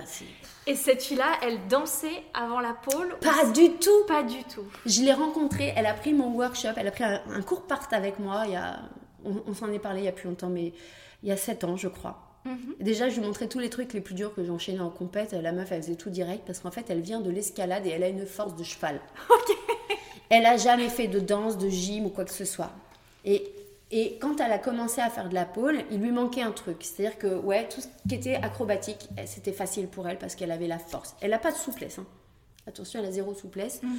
Euh, elle, a, un peu de guibole, mais alors zéro dos, euh, mais elle a beaucoup de force. C'est son point fort. D'accord. On sait que pour être une bonne pole danseuse, il faut force et souplesse à l'égalité. Ok. Ça, c'est ce que toutes les pro cherche. Mhm. Ouais. Et elle, avait plus de force, moins de souplesse, et il lui manquait encore un truc avec ça. Pas la souplesse, parce qu'elle savait que c'était pas la peine. Elle voulait aller sur un autre terrain, et c'était l'artistique. Et là, elle a commencé à, chercher le mouvement, sans forcément prendre des cours, parce qu'elle pensait qu'elle n'avait pas de tout le niveau, puisqu'elle n'avait jamais mhm. pris un cours. Et elle a cherché, elle a cherché, elle a cherché, elle a cherché, elle s'est passionnée pour ça. Et maintenant, elle se fait des battles avec des oufs en expérimental, euh, des battles de hip-hop. Elle prend des cours de locking, de voguing, de machin, de trucs. Et elle est devenue maintenant euh, une bombe atomique de, du mouvement, quoi. Complètement. Mais c'est très récent. Quand je te dis c'est très récent, c'est 4 ans max, tu vois. Incroyable. Quand tu vois le niveau qu'elle a, c'est incroyable. Mm. comme tu dis, quand on regarde, ça paraît tellement simple, tellement normal, ah quoi. C'est. Elle a une qualité d'isolation incroyable. Elle est capable d'avoir un truc tout en force que dans les bras et tout le reste du corps est complètement détendu. Magique. C'est incroyable. Donc pour moi, c'est ça. Voilà, ça c'est pour moi c'est la pôle à son paroxysme, c'est te faire vibrer sans forcément qu'on voit la technique. Oui, oui, oui. Tu vois, voilà. Et c'est ça pour moi la pôle dance, c'est c'est ne pas voir la technique, mais avoir de l'émotion en mm. premier. Voilà. C'est un paraît un peu bateau. Je suis sûre qu'il y a des gens qui vont se dire ouais alors tous les danseurs ils disent ça. Euh, moi c'est ma façon de m'exprimer tout ça. Non mais je pense qu'après quand on est, je dire quand on est dans le milieu, c'est même pas une question d'être dans le milieu, mais quand on voit, moi je ressens un peu la même chose pour la danse. Quand on a l'habitude de voir beaucoup beaucoup beaucoup de danse, c'est vrai au début on on est là, ouais, c'est génial, ouais, c'est génial. Et plus on en voit, plus on voit de choses pas similaires, mais voilà, euh, trois pirouettes, ah ouais, c'est génial. Un développé, ah ouais, c'est génial. Un grand écart, c'est génial. Mais en fait, il y a un moment, tu cherches autre chose, en fait. Bah oui. Euh, tu cherches. oui, une fois que tu as 100 meufs fait. qu'on la jambe derrière l'oreille, tu dis, elle va me faire quoi la 101ème Parce que là, j'en ai vu 100 déjà, des guibolles derrière l'oreille. Donc on s'en fout finalement. Mm.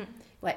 Donc, euh, et hum, tout à l'heure, tu disais que euh, quand tu as gagné ta, ta, compétition en 2010, tu as dit que tu étais toute timide et que, avais, que tu ne connaissais pas ton niveau. Mais finalement, tu as quand même Enfin, c'est une question. Euh, bien vu qu'au début, c'était peut-être pas facile de monter sur la, sur la barre et tu t'es senti quand même évoluer, à te dire Ah, ça, j'y arrivais pas avant, ça, maintenant, j'ai plus d'aisance là-dedans. Tu, vois ce que je veux dire? Non, j'ai pas senti ça, jamais. C'est vrai? Non, j'ai senti ça seulement après ma grossesse et un an d'arrêt. Mais euh, en fait, non, je l'ai jamais senti parce qu'en fait, mon corps, il, était capable de tout faire. Pourquoi? Parce qu'il a progressé en même temps que le niveau de la peau a progressé. Tu vois? Donc en fait, jamais je me suis dit ça, je peux pas le faire. Parce qu'en fait, tout était à faire. Donc en fait, mon corps, il a suivi l'évolution naturelle que je lui infligeais. Donc euh, voilà. oui, c'est en cherchant, en créant, du coup, ta musculature, elle se. Bah, en fait, quand tu cherches, tu vas dans les choses qui te sont confortables. Oui, c'est vrai. Et au fur et à mesure que ce confort, euh, tu le répètes, il, se renforce. Mm. Donc euh, non, j'ai jamais eu cette sensation. Je te dis, cette sensation, je l'ai eue pour la première fois après avoir fait un an d'arrêt, après avoir eu ma, ma fille. D'accord. Là, oui, je me suis dit, oh putain, faut que je recommence. Oh, putain, à quel point ça fait mal. Oh, à quel point c'est dur. Oh la vache, je vais jamais réussir à porter mon cul. Puis ton corps, il a changé, il a grossi. Oui. Enfin bref, tout ça, quoi. Mais avant ça, non, j'ai jamais senti. C'est-à-dire que t'étais pas à côté en mode, bon, il faut que je fasse des gainages, euh, il faut que je fasse de la muscu, il faut que je prenne plus de force. Là, ça a vraiment été... Euh, non, ça s'est fait hyper naturellement. C'est... Désolée pour euh, ceux qui, qui, qui, triment, mais non, non, ça a jamais... Non, non, ça n'a jamais été comme ça. Mm. Génial. Et euh, à quel moment, du coup, tu as redonné des cours? Parce que tu disais que tu donnais des cours, je me rappelle, à Smoking et Brillantine. Après, tu as arrêté, tu as fait la compétition, etc. Et à quel moment tu, t'es, tu as eu envie de transmettre, finalement, tout ce que tu avais appris bah, En fait, je transmettais déjà avec la danse. Donc j'avais déjà, euh, voilà, j'enseigne depuis que j'ai 18 ans la danse, tu vois. Mhm. Donc euh, j'ai toujours été là-dedans, j'ai adoré le faire, j'ai adoré passer le DE et, encore progresser là-dessus parce mhm. que avant, je pensais que je pouvais déjà donner des cours, et puis c'est vrai que le DE, ça te met une bonne claque, avec une bonne remise en question, et puis après, ça te passionne vraiment pour la pédagogie. Mhm. Et euh, en fait, euh, je, je, me suis mis à l'enseignement de la pôle, bah, tu vois, sans franchement l'avoir prémédité. Oui. Et puis, euh, bah, forcément, comme mes élèves progressaient et que la pole dance progressait et que bah, fallait bien que je progresse aussi, tout s'est fait, tu vois, assez naturellement. Donc, euh, je suis venue à l'enseignement de cette manière-là. Ensuite, comme moi j'étais à la Pink School, je me suis dit non mais moi je veux pas être cantonnée dans ce style-là. Il faut que j'explore, que j'expérimente la voie qui, qui me tient à cœur, celle qui m'anime depuis tant d'années, qui est la danse, et il faut que je la mêle à ça. Et après, là, j'ai dit, ok, je vais monter mon école, parce que ça, c'est le seul moyen que je puisse enseigner à ma manière. Parce que la Pink School, c'était pour les filles qui voulaient bosser au Pink Paradise? Non, pas du tout, mais il fallait quand même rester dans ce ce côté glamour. Donc, comme je te disais, c'était en talons. Donc déjà en talons, tu peux pas faire tout ce que tu veux. Euh, tu vas pas t'échauffer euh, avec tes talons euh, comme tu t'échauffes pieds nus et comme si tu voulais, je sais pas, mettre des, dégagés et, des grands pliés, tu vois. Mhm. Parce que pour moi, c'est de la danse. Donc tu fais comment avec tes talons, tu vois? Enfin, je sais pas, ça pour moi, c'était antinomique. Mhm. Donc et puis là, vraiment, mes directives à la Pink School, c'était il faut que les filles, quand elles ressortent, elles se sentent glamour. Et j'avais même inventé un truc qui devait rester culte à la Pink School. C'est euh, le podium à l'époque, ça faisait un T. Et mhm. au bout de ce T, tu avais les marches en cristal là. Enfin, en cristal, c'était les marches de verre illuminées par en dessous, transparentes. Les gens pouvaient passer en dessous. Enfin, c'est tout un truc. C'était les, les marches du pink, quoi. C'était symbolique. Mhm. Et donc, moi, à la fin de mon cours, toujours avec mes talons, je disais aux filles, maintenant vous montez sur le podium et on va retourner dans le vestiaire par les marches. Et là, donc, il fallait. Donc, je faisais le show, tu vois, je montais les premières marches, je faisais cheveux, cheveux, coup de hanche, coup de hanche. Je remontais, paf, petit regard de chat, euh, patte de loup et tout, tralala. Et c'était vraiment, là, c'était pour clore le cours, tu vois. C'était vraiment la note sexy. Les filles repartaient, dans leur tête, c'était des, des bombasses, tu vois. C'était vrai, c'était génial, ça avait déclenché un truc chez elles. Non, c'est vrai. Mais euh, c'est pas, si tu veux, seulement cet axe que je voulais avoir. Mm. Voilà. Tu te sentais restreinte dans ton enseignement ah ouais, complètement. Pour moi, j'étais frustrée. Vraiment, c'était le mot de... Je m'amusais, si tu veux, mais je m'amusais. Mm. J'avais envie d'aller au bout des choses, tu vois. Et je me suis dit, le seul moyen, c'est de me sortir de là. Je vais prendre mon courage à deux mains, mes économies. J'ai bossé comme une ouf, là, le jour, la nuit, mes cours à Poissy, paf, paf, mon DE, parce que c'est quand même 8000 balles. J'ai bossé comme une ouf. Et en 2011, j'ouvre mon école. D'accord. Et là, je me dis, je vais pouvoir faire un échauffement. Ce que je veux, je vais pouvoir. D'une euh, demi-heure et pas juste de cinq minutes à faire des euh, bah, chimie, chimie avec les hanches, tu vois. Euh, vraiment former le corps des gens à devenir pole dancer, à, à, être fiable, à pas être blessé, parce que ça aussi, c'est important l'échauffement pour ça. Et là, je me suis dit, ok, mon cours maintenant, il va pas faire une heure avec la montée d'escalier, les talons, les machins. Il va faire une heure et demie. Il y a une heure de renfort, de gainage, de danse, de stretch. Et je prépare les gens à, monter sur une barre pour de vrai, tu vois. Hmm. Donc, tu avais quand même bien conscience que tu avais des capacités, je vais dire pas hors normes, mais que peu ont naturellement, tu vas de se dire, ok, il y a des gens qui veulent devenir pole dancer, on va mettre à fond du gainage, on va mettre à fond du renforcement musculaire, on va mettre de la souplesse. Tu avais quand même conscience ah, que c'était... Euh, ah, bien sûr. Que c'était, je vais dire, inaccessible. Peu accessible naturellement, on va dire. Toi, tu as eu un corps qui, qui a été facilement, et tu m'as dit, tu as construit euh, ta patte euh, et, la peau a évolué aussi avec toi. Donc, tu as pu faire ce que tu voulais avec le corps que tu avais. Et qu'il y a peut-être du coup des gens qui ont envie de faire de la pôle et qui n'ont pas ben, ce corps tonique, tu vois, ou souple, plus ou moins naturellement. Euh. Non, non, c'est sûr. Moi, j'avais conscience de ça pleinement et je, je, je pense savoir comment faire pour qu'ils euh, atteignent ce mm. but-là, tu vois. Sans euh, non plus faire. Parce que moi, j'ai donné des cours au gymnasium, alors je le connais, l'histoire du LIA, truc où tu pousses de la fonte sur le plateau, là je voulais pas un truc comme ça. Je voulais vraiment que ça reste quand même ludique et en même temps accessible à tous parce que c'est un peu ce que je reproche à la danse. Tu vois, par exemple, tu as 30 ans, tu veux te mettre à la danse, tu n'en as jamais fait de ta vie, tu vas te taper une barre avec des pliés, des dégagés, euh, euh, la diagonale et après seulement tu fais 15 euh, minutes de variation. Oui. Tu vois, je pense quand tu as 30 ans, tu te fais un peu chier. Franchement, excusez-moi pour le gros mot, messieurs, dames, mais voilà. Et moi, je me suis dit, j'aimerais quand même que la pole, ça soit accessible au commun des mortels et sans ce côté un peu rébarbatif que pourrait avoir une barre d'échauffement de danse, euh, jazz ou classique, hein, peu importe, ou même moderne, bien que maintenant ça a beaucoup évolué, hein, parce que la technique, euh, on l'a fait différemment maintenant, mais oui. Mais euh, voilà, je voulais quand même que ça soit accessible à tous. Donc j'ai mélangé un peu de fitness, un peu d'éléments de danse, euh, de la pôle, parce que aussi les gens, ils ont envie de toucher la pôle. Ils, ils sont là, euh, ils vont pas faire une demi-heure sans toucher la pôle, tu vois. C'est clair. Donc voilà, j'avais pleinement conscience de ça et des contraintes pour le corps. Donc voilà, je voulais faire quelque chose vraiment ludique où les gens commencent à s'amuser très vite et puis n'as pas besoin de t'enquiller euh, 25 ans de, fitness pour pouvoir grimper enfin une fois à la barre, tu vois. Donc il fallait quand même que les choses aillent vite et que les filles arrivent à s'amuser vite aussi tu vois, qu'il n'y ait pas besoin d'attendre 30 cours de pôle avant de réussir à monter tes fesses, tu vois. Oui, donc c'était vraiment une envie de dire, ok, tout le monde peut le faire, tout le monde peut s'amuser avec une pôle, il n'y a pas besoin de vouloir faire de la compète ou d'être un, gymnaste ou un athlète. Euh. Ouais, et, encore, j'ai envie de te dire qu'à l'époque, comme je faisais de la compète et que j'avais le mental forgé par Valérie Vallet, encore elle, euh, j'avais fait, pour moi, un cours réussi, c'est un cours où les gens, ils en avaient chié, vraiment, et qu'ils avaient mal, et qu'ils euh, ils repartaient à quatre pattes. Je suis un peu, je me suis un peu radoucie là-dessus. Mais moi, j'étais comme ça. C'est ce que je m'infligeais à moi-même pour faire de la pole. Et c'est ce que j'ai essayé. J'ai infligé beaucoup aussi euh, aux élèves. Et puis, tu vois, les profs qui ont pris aussi beaucoup de cours avec moi à cette époque-là, qui sont devenus profs maintenant chez moi, ils ont eu aussi du, mal à se défaire de ça. C'est-à-dire qu'eux aussi, ils maltraitaient leurs élèves pour qu'ils sortent à quatre pattes du cours, tu vois. Mais je trouve que c'est comme dans la danse, tu disais, tu vois, les dégager, les plier. Euh, J'allais dire, moi aussi, j'ai eu ces, réflexions-là à un moment à qui tu veux donner cours? Hmm. Est-ce que tu veux donner cours à des professionnels, à des gens qui veulent aller en casting et être le meilleur pour être pris ou être le meilleur pour être en compétition?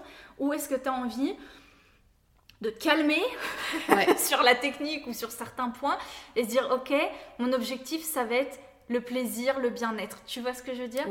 Et je pense que quand on est professionnel aussi c'est vraiment la question qu'on doit se poser avant de donner cours. À qui je veux je veux donner cours euh, et pourquoi? Et pourquoi? Ouais. Et puis en, en vérité il y a un petit truc qui est différent par rapport à la danse c'est que tout de suite la pôle ça fait mal. C'est à dire que la, la danse comme tu dis plaisir bien-être ça arrive tout de suite la pôle, quand même, dès que tu vas être accroché avec les cuisses sur la barre en, en fer, tu, vas avoir mal. C'est-à-dire que déjà, tu es obligé d'amener ça. C'est-à-dire qu'il y a des gens pour qui ils vont faire leur premier cours, ils vont dire Ah, mais attends, ça fait un mal de chien. ils n'arrivent euh, pas à dépasser ça. c'est difficile. Voilà. Par contre, quand ils arrivent, ça commence à, te faire comprendre que tu es une warrior en fait. Tu hmm. passes dans la catégorie Ok, là, les gars, j'ai eu mal pendant une heure et demie et vous savez quoi? Je vais revenir la semaine prochaine. Et là, tu rentres dans un truc où tu vas devenir comme ça petit à petit. Et les pole danseuses, c'est pour ça qu'au niveau mental, elles sont méga fortes. C'est que tout de suite, son premier coup, il fait mal en fait. tu vois? Et que tu reviens. Donc voilà, on peut, je vais pas, je vais pas le mentir, c'est sûr, ça fait mal, tu vois. Donc est-ce que c'est une douleur qui s'atténue? Ouais, c'est une douleur qui s'atténue, ouais. Mais si t'es pas régulier, elle revient, alors c'est chaud. qui s'atténue parce que euh, j'allais dire, tu as une meilleure répartition de poids du corps, une meilleure tonicité. C'est par rapport à ça C'est-à-dire qu'au début, on s'accroche un peu comme on peut et du coup, on serre tout. Et... On serre tout, on serre trop, on met des impacts. Mais au départ, les filles, elles sont bleues. Les mecs m'appellent, me disent Mais oh, qu'est-ce que t'as fait à ma femme? Tu vois? C'est vrai que c'est euh, au début, c'est un peu dur. Et puis, chaque nouvelle figure égale un nouveau bleu. Donc, au début, quand tout est nouveau pour toi, tu sais que chaque truc va te faire un bleu. Mais après, et c'est ça qui est drôle maintenant chez euh, les pole danseuses, tu, eh, regarde, t'as vu mon bleu? J'ai bien bossé. Hein. Euh, sur Instagram, tu les vois, euh, no pain, no gain. Tu vois, tu vois les bleus et, elles montrent leur bleu. C'est comme des trophées en fait. J'ai réussi à faire cette figure. Ok, t'as vu, j'ai le bleu qui le prouve. Et la fille, plus elle a de bleu, plus elle va gagner mm. euh, la fierté des gens, tu vois. Donc c'est un peu ce, ce schéma-là. C'est vrai que pour ça, je me dis d'un côté, c'est pas accessible à tout le monde parce qu'il faut être un petit peu maso quand même. Il faut avoir un sacré mental aussi, d'avoir envie de se dépasser, d'arriver ah ben C'est que ça, c'est que hmm. ça, c'est que ça, c'est que du dépassement de soi. Chaque cours est, du dépassement de soi. C'est pour ça qu'il y a beaucoup de filles qui, malgré tout, viennent me voir après quelques mois ou quelques années qui me hmm. disent Lolo, t'as changé ma vie. Tu vois, maintenant, elles ont plus peur d'aller voir leur patron, leur dire Bon, ok, maintenant je veux une augmentation. Et l'autre regarde droit dans les yeux, maintenant je la veux tout de suite en fait. Oui, ça, ça, ça, apporte énormément de confiance en soi, de fierté, d'estime de soi, de, de force en fait. Ouais, et puis je sais pas si tu te rends compte, mais euh, regarde, t'as mis combien de temps avant de faire trois pirouettes? Ça t'a pris des années. Mm. Là, à la pôle, tu vas te retrouver en, en 10 cours, accroché par les pieds, la tête à l'envers, à 4 mètres du sol. Tu vois, c'est pas la même dimension, quoi il y a de l'autosatisfaction euh, tout le temps. Puis à chaque fois, tu te dis, euh, putain, ça j'aimerais bien faire. mon prof, il a montré un truc. Puis au bout de 3-4 cours, tu y arrives. Et là, tu te dis, mais attends, je suis Wonder Woman ou, Superman, parce qu'il y a aussi des garçons. C'est que vous êtes de, bons pédagogues aussi. Euh, tu vois, ça joue aussi, oui, c'est sûr. Tu vois, pour, pour amener les gens, tu me dis en 10 cours, après, je connais pas toutes les figures et, et je veux dire, comment est construit ton cours, etc. Mais ça demande une une sacrée pédagogie. Oui, et euh, puis il faut savoir qu'il y en a qui arrivent, euh, quand elles montent sur un petit tabouret, elles ont déjà le vertige. Et là, tu leur dis Ok, premier cours, on va monter à 4 mètres 50, les filles, hein, ou les garçons. On y va. Et puis ça fait mal quand tu serres la barre. Ouais, c'est pas grave, on y va. Grâce à moi, je leur dis toujours, c'est ma phrase culte. Je leur dis toujours Bah, grâce à moi, tu vas accoucher sans péridurale maintenant. T'es contente? Tu vois? Et c'est vrai qu'après, quelques mois après, ils me disent Ah ouais, c'est vrai, l'histoire de la péridurale. Vas-y, même pas peur, on y va Tu vois? Mais euh, c'est vrai que ça crée un petit peu euh, le mental de, de, de, fou, quoi. Et hum, ça fait partie du coup de ce que tu as envie de transmettre? Tu vas en parler du pourquoi donner cours, qu'est-ce qu'on a envie de, de, donner, de partager? Ouais, ouais, c'est sûr que j'aime bien ce côté-là, un petit peu, on se dépasse. Euh, on, on, on, on, va confronter ses peurs, sa peur sur la barre. Mais tu vois, je le dis déjà à ma fille de 4 ans quand, euh, quand elle a mal un truc, je dis mais attends, t'as une future pole danseuse ou pas Bon bah alors t'as pas mal, souffle un peu sur ton bobo, on y va, on enchaîne. Et tu vois, et ça, elle me regarde genre ah ouais c'est vrai. C'est un état d'esprit, on y va. Une philosophie, c'est une, une, façon, de vivre, une façon de vivre, une façon de penser. Euh, ouais ouais, c'est euh, sûr. Trop trop fou. pourquoi le nom Pole Dance? Bon, je crois savoir pourquoi, on en ah a parlé. Je crois que c'est assez logique. Hein. Mais c'est assez logique. Mais quelles sont les valeurs que tu souhaites véhiculer à travers tes centres? En disant j'ouvre un centre, venez prendre mes cours. Qu'est-ce que tu as envie de, de faire passer? Est-ce que c'est l'envie justement de dire ok la pole dance c'est né du striptease mais c'est autre chose? Oh, j'ai euh, plus ça en tête. C'est plus ça en tête. Non, je l'ai plus depuis belle lurette. Franchement, depuis le jour où j'ai écrit Pole and Dance sur le mur de mon école, c'était fini déjà pour moi. Ce, ce, alors, ça ne veut pas dire que j'en fais pas, tu vois, du, côté un peu sexy, en talons et tout ça, mais c'est un cours, il est précis, il est déterminé, c'est tel jour, à telle heure, et là on vient en talons. Et on se fait plaisir. Et la technique est différente.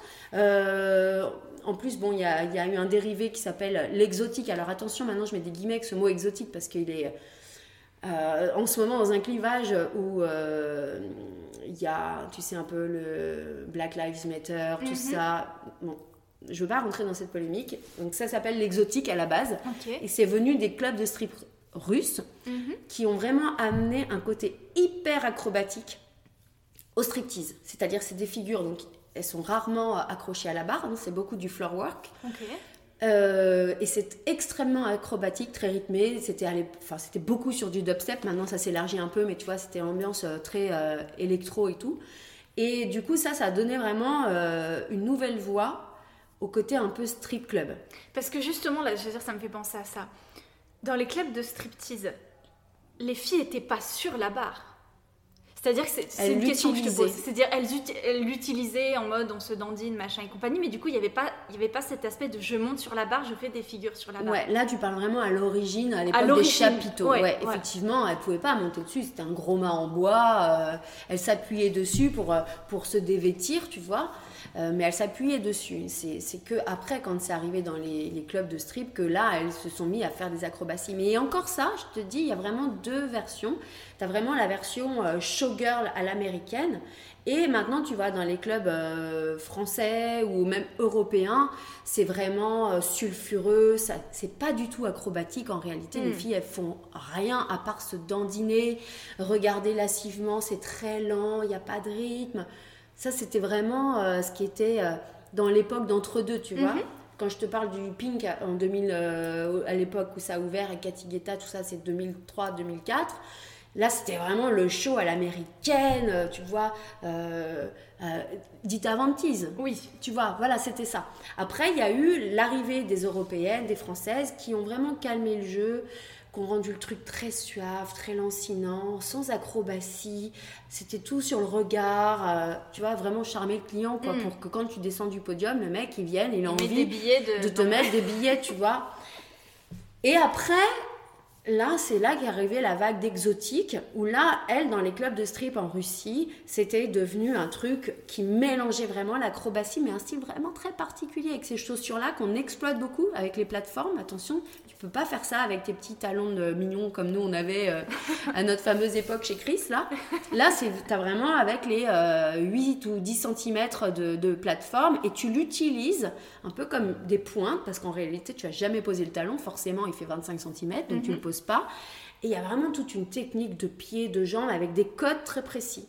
Tu vois J'irai voir. Et, et, du coup, moi, euh, j'adore ce style, mais je suis incapable de le faire parce que c'est pas mon énergie, tu vois. C'est bien loin des cours de Rico Doms hein, et de tout ce qui a formé mon, mon état de danse. Je pourrais m'y mettre très sérieusement parce que j'adore, franchement, j'adore.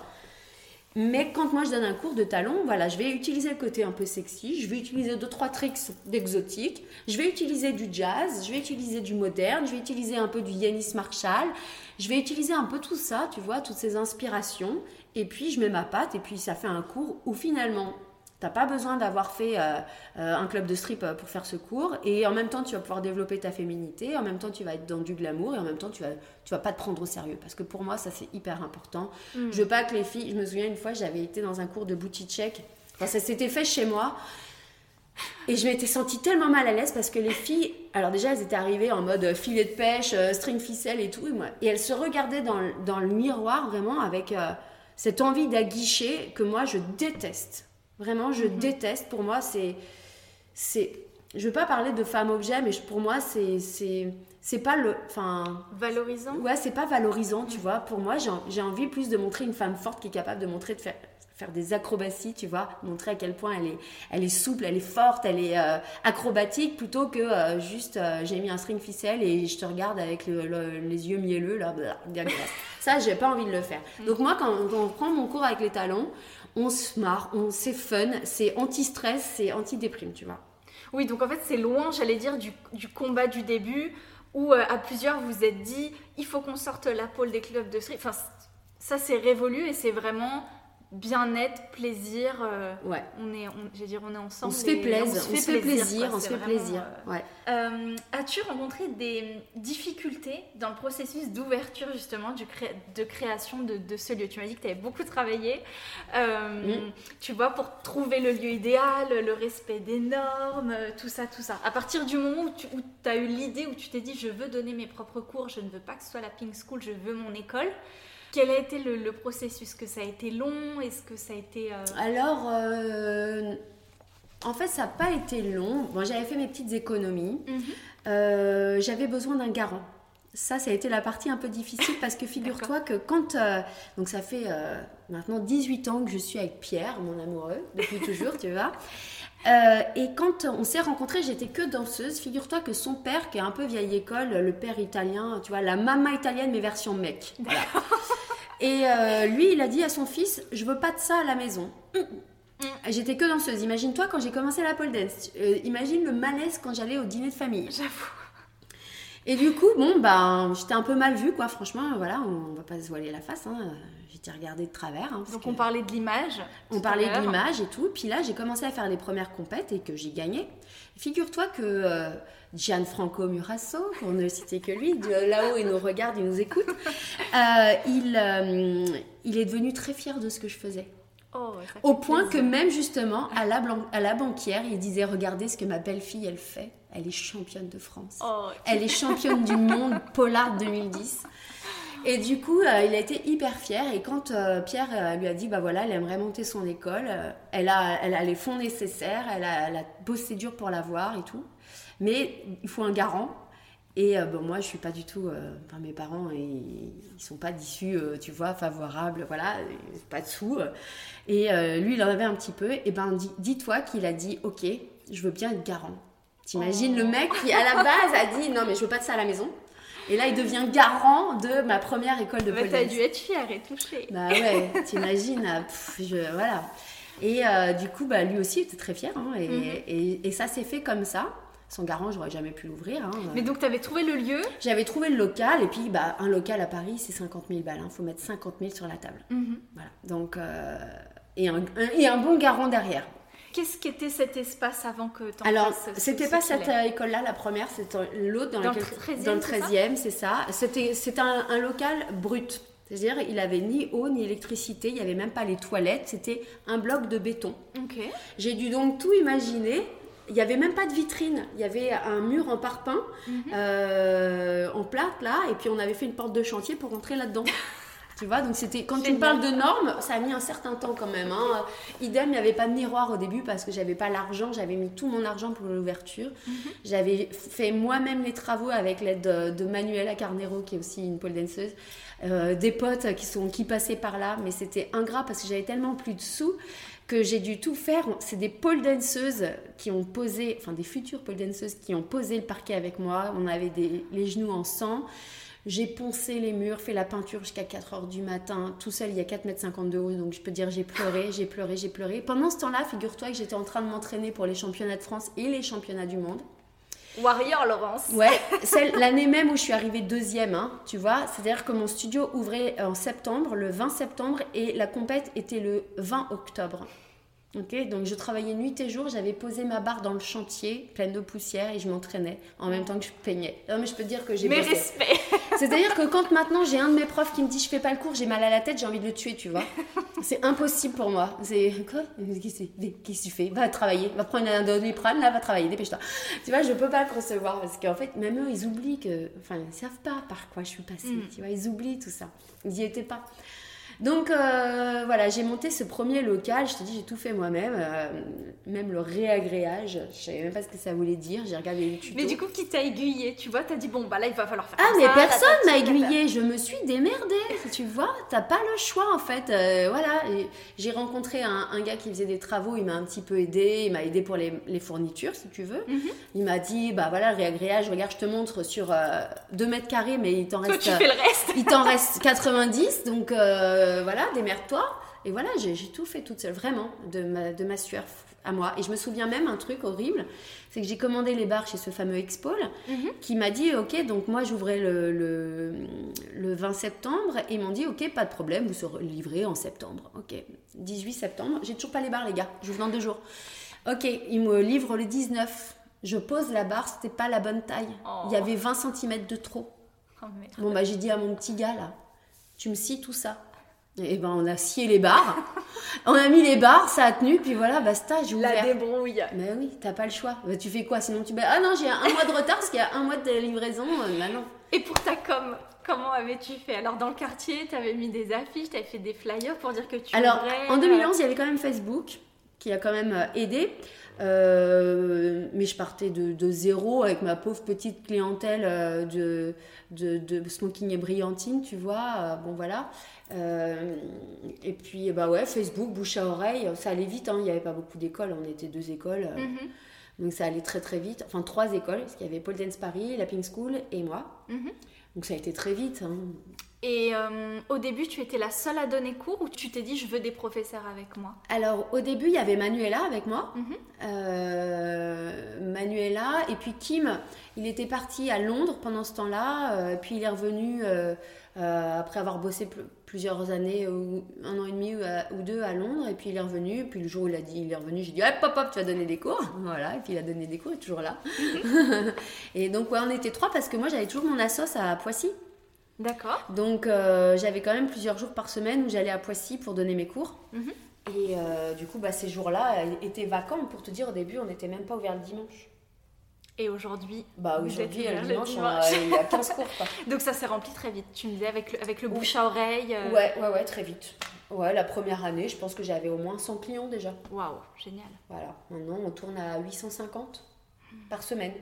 Et le deuxième, tu l'as ouvert quand? Je l'ai ouvert. Donc le euh, premier 2011 Premier 2011 et le deuxième 2016.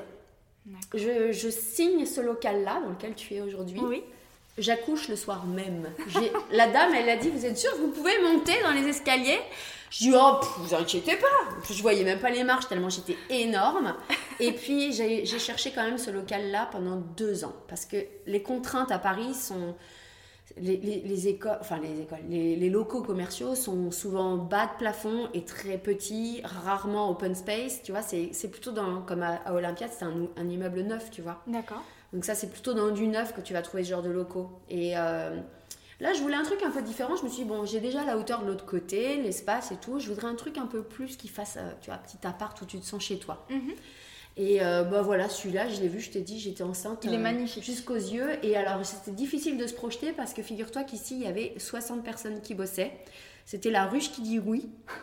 Donc, euh, tu sais, ils regroupent des, des producteurs bio pour les mettre sur des marchés, faire de la vente en ligne. Mhm. Et donc euh, ici, il y avait... C'était des bureaux quoi. Il y avait une cuisine en bas. Euh, il y avait des bureaux, mais tu sais, en mode un peu euh, écolo quoi, en mode des grandes tables en bois. voilà, c'était un bordel sans nom. 60 personnes qui fourmillaient ici. J'ai eu du mal à me projeter, mais je sentais qu'il y avait un truc. Et puis j'ai dit, allez hop, c'est bon. Et j'ai signé, j'ai le soir même, j'accouchais. Donc j'ai dit, j'ai vraiment fait deux bébés. c'est mes deux bébés. Et comment t'y es-tu prise pour euh, bah, recruter tes professeurs ou, les gens qui t'accompagnent dans cette aventure? Alors Kim, bah, tu connais l'histoire maintenant, donc euh, ça a coulé de source. Euh, et après, tous, tous ceux qui ont commencé en tout cas l'aventure, c'est que des élèves à moi. D'accord. Que des élèves issus de la danse, tous. C'était un souhait de leur part ou c'est toi qui leur as dit écoute, cherche un professeur, ça te tente pas? Euh, c'est même pas je cherche un professeur, c'est ok toi euh, j'aime ta façon de danser, j'aime ta façon de faire de la pole. Euh, je les connaissais puisqu'ils étaient mes mhm. élèves et je leur ai dit tu vas être prof. voilà. ils, t'ont dit, ok Laurence. Ils m'ont dit oui. Elles m'ont dit oui. je leur ai dit tu vas faire de la compète. ils ont quasiment tous dit oui aussi. ils ont fait de la compète, voilà. Pour toi, c'est quelque chose d'important que, j'ai dire, tes professeurs ou les professeurs de pôle de manière générale aient fait de la compétition ou ou pas spécialement Non, pas spécialement. Figure-toi que justement, à un moment, je suis un peu revenue de ça parce que mhm. euh, un prof qui est aussi compétiteur, bah, ça veut dire qu'il est souvent pas là. Oui. Et qu'il a aussi cette mentalité en mode euh, faut qu'il finisse sur les genoux. Mm. Et en fait, il y a des gens à qui ça ne correspond pas, tu vois, être euh, tout le temps dans la performance, dans le plus, dans vas-y, ça fait mal, mais on y retourne. Oui, tout à fait. Mm. Il y a des gens à qui ça ne convient pas. Et là, je me suis dit, en fait, euh, l'esprit de compétition, c'est sympa, mais des fois, ça ne convient pas à des gens. Il y a des gens qui ont envie de faire ça pour, comme tu dis, le plaisir, voilà, que ça soit le bien-être et tout ça. Et là, j'ai pris euh, bah, Warda qui euh, n'a jamais fait de compétition, qui n'en fera certainement jamais, et euh, qui était plus maternante, qui avait vraiment ce lien avec l'humain, tu vois, qui était mhm. hyper important, qui voyait les gens comme des humains et pas comme des athlètes de haut niveau. Oui. Euh, et, et, j'ai eu envie de lui donner sa chance, parce que justement, je voulais humaniser davantage la pédagogie.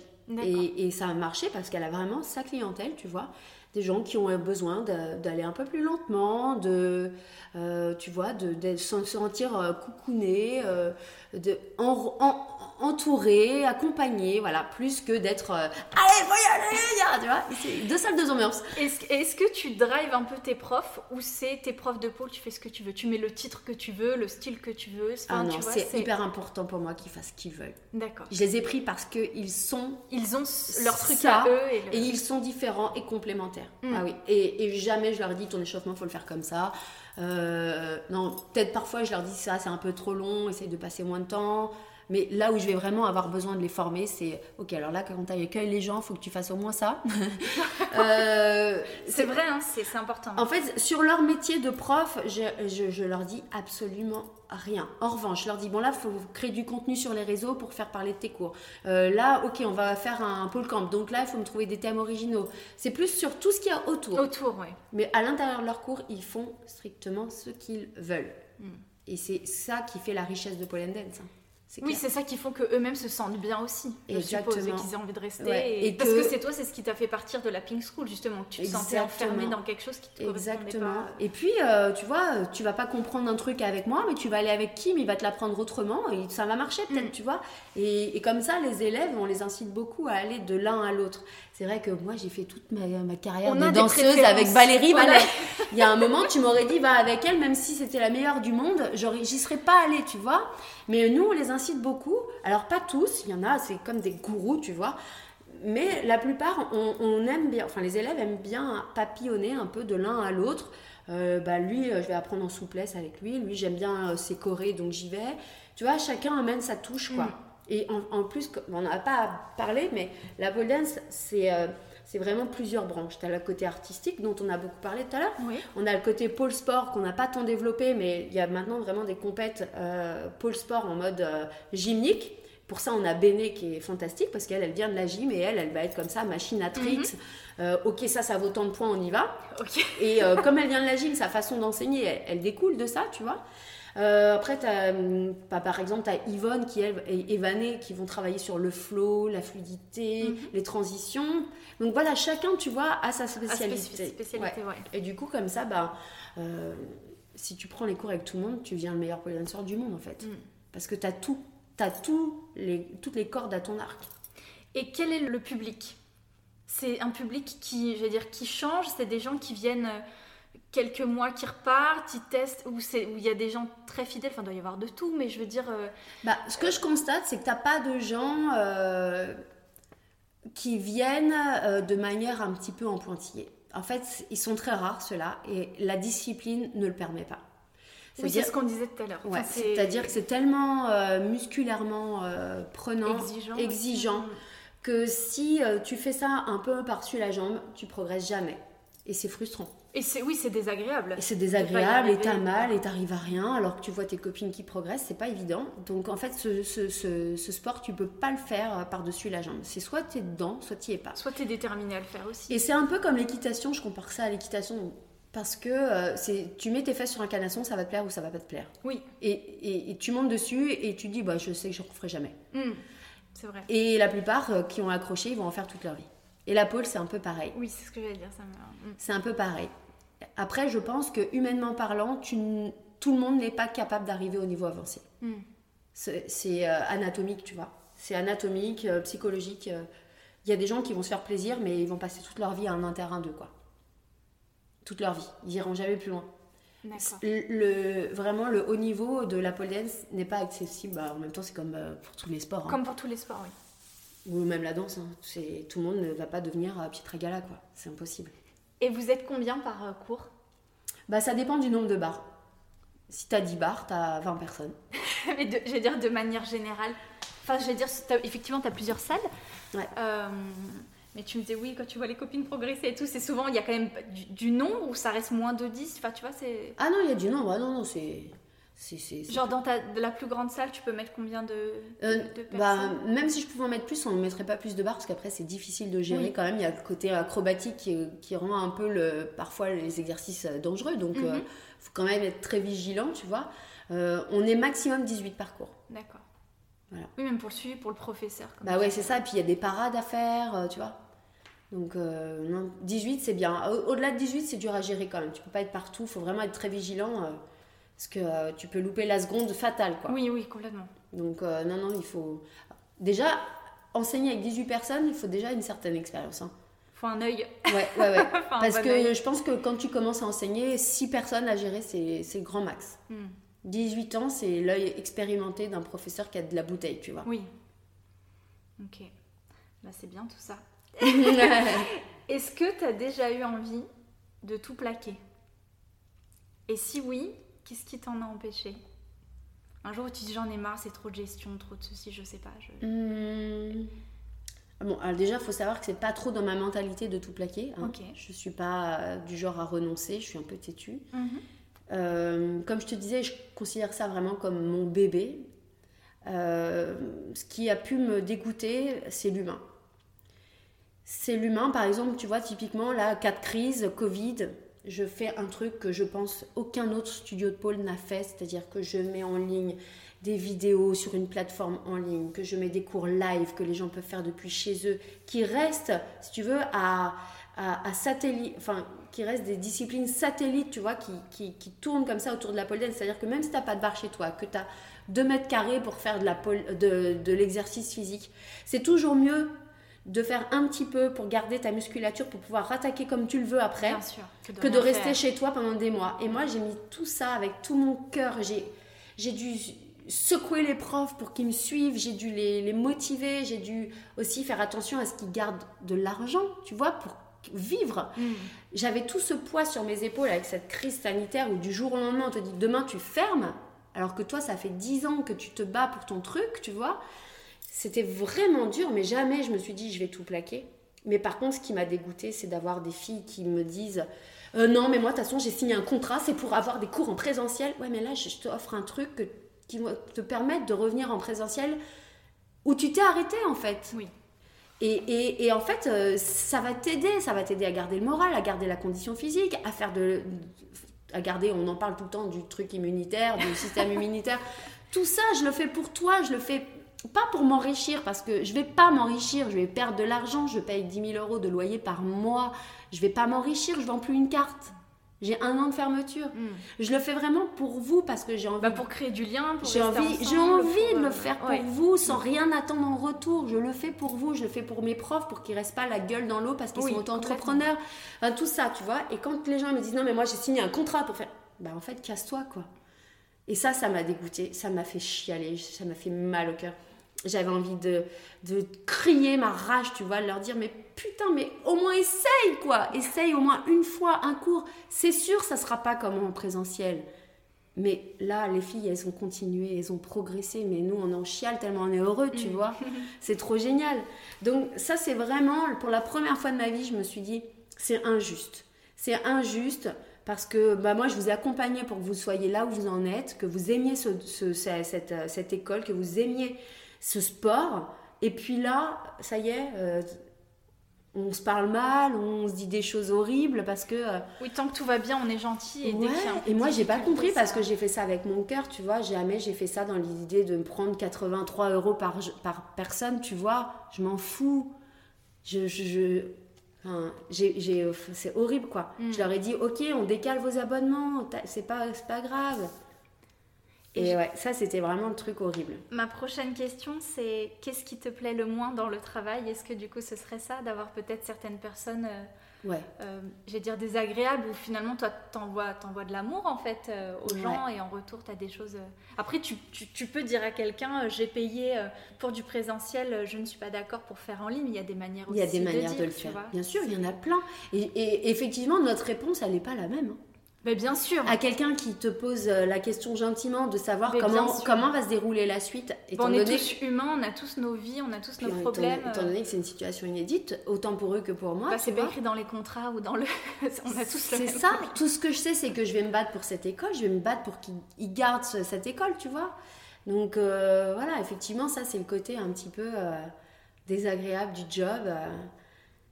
Et, et, ouais, et puis moi en plus, euh, je suis formée pour être prof de, de danse, tu vois. Je suis pas formée pour, euh, pour gérer la communication, euh, voilà. Et puis, ouais, non, c'est une autre casquette, c'est un autre métier en fait. C'est un autre métier, ouais. C'est un autre métier, c'est un vrai métier. C'est un vrai métier. Et que j'ai dû apprendre sur le tard. et j'ai mis beaucoup d'eau dans mon vin. J'ai appris énormément. J'ai appris à. Oui, à tempérer. À, à tempérer. Et puis quand il faut prendre des décisions, bah faut les prendre et puis voilà, tu vois. Tout à fait. Et qu'est-ce qui te plaît le plus dans ton travail? Vu que tu as, as plein de casquettes. Ouais. Qu'est-ce qui me plaît le plus? Qu'est-ce qui te la casquette que tu préfères mettre, celle vraiment qui te... Ouais, bah celle qui me transcende vraiment, c'est de voir les progrès de mes élèves. Ça, j'adore. Euh, moi, j'attache beaucoup d'importance euh, au fait qu'on se marre parce que je voulais pas reproduire un peu l'ambiance de la danse, tu sais, où les gens se regardent du, sur le côté comme ça, en mode euh, Ah ouais, elle est, elle est meilleure que moi, mais je vais tout faire pour la démolir, tu vois. Mm. Et, et, ça, vraiment, j'ai insisté pour que ça se passe pas dans l'école et ça marche et je suis trop fière de ça. Et ça, j'adore. Je veux que les gens, euh, non seulement ils, apprennent à faire de la pole, mais en plus ils aient passé un bon moment, ils soient marrés et et voilà quoi. Ça, c'est vraiment mon truc. Euh, les voir progresser, c'est mon, mon truc euh, qui me fait plaisir. Pour toi, qu'est-ce que la réussite bon, bah, La réussite, déjà, la réussite, tu c'est un peu comme le bonheur, c'est pas un état constant. Mm. La réussite, en réalité, moi, euh, de me lever le matin et me dire que je fais un métier qui me plaît, pour moi, c'est ça la réussite, tu vois. Hum, la réussite, c'est pas combien tu as d'argent sur ton compte. D'ailleurs, pour te dire, là, avec le Covid, je regarde même pas. C'est-à-dire que. j'ai, ah non, mais j'ai pas regardé les comptes depuis au moins novembre. Je veux pas savoir. Je veux pas savoir. Ça ne m'intéresse pas, en vérité. Et euh, voilà, moi. Euh, non, c'est bon, je fais abstraction totale. On verra bien, Inch'Allah. ok. Bon, j'ai des petites questions un petit peu plus, euh, j'allais dire, futiles on sort un petit peu, de la foule pour finir. Aurais-tu un livre à nous conseiller, un livre qui t'a marqué? En, rapport avec la pôle? Non, non, non, justement, pas en rapport avec la pôle, mais, euh, mais une, une, des lectures que eh ben, Tu sais ce que j'ai adoré? Alors là, encore une fois, Rico Doms, il, va encore être content. Il a les oreilles qui se ouais. ben, En fait, l'histoire du jazz de Eliane Séguin. Oh, j'aime trop ce livre. Ah ouais, il est incroyable. C'est pour moi, c'est ce livre que je peux lire et relire à l'infini. Mm. J'aime trop l'histoire du jazz, c'est génial. Euh, les gens savent pas. Hein. Les gens savent pas. Les gens savent pas. Et c'est mon livre préféré. Le même euh, que celui de Blandine Calais-Germain sur l'anatomie, mais ça. C'est bien, on est raccord, c'est pareil, c'est mes kiffs. c'est voilà, voilà. Mais tu sais que je suis devenue super forte en anat, au point que maintenant les, les gens pensent que je suis kiné. Même mon kiné me dit euh, écoute, euh, vas-y, redis-moi là, parce que la couve des rotateurs, j'ai oublié. euh, ouais, bah attends, je vais te redire. ouais, ça, je suis dans le même délire que toi. Donc, légèrement, je vais suivre ces formations, euh, j'adore.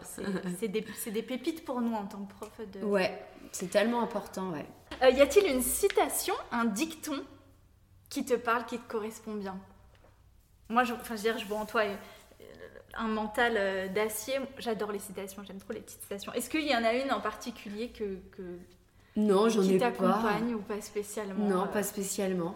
Non, non. Toi, t'en vois une qui pourrait me correspondre?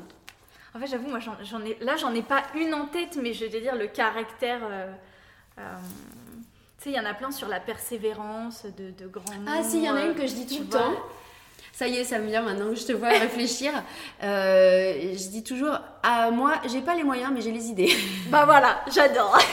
voilà, j'ai voilà, pas les moyens, mais j'ai les idées. Alors ça, tu as des idées, je vais en avoir plein. Je m'en fous d'ailleurs, si j'ai pas les moyens, je vais trouver le moyen de le faire quand même. J'adore. c'est tout à fait moi, voilà.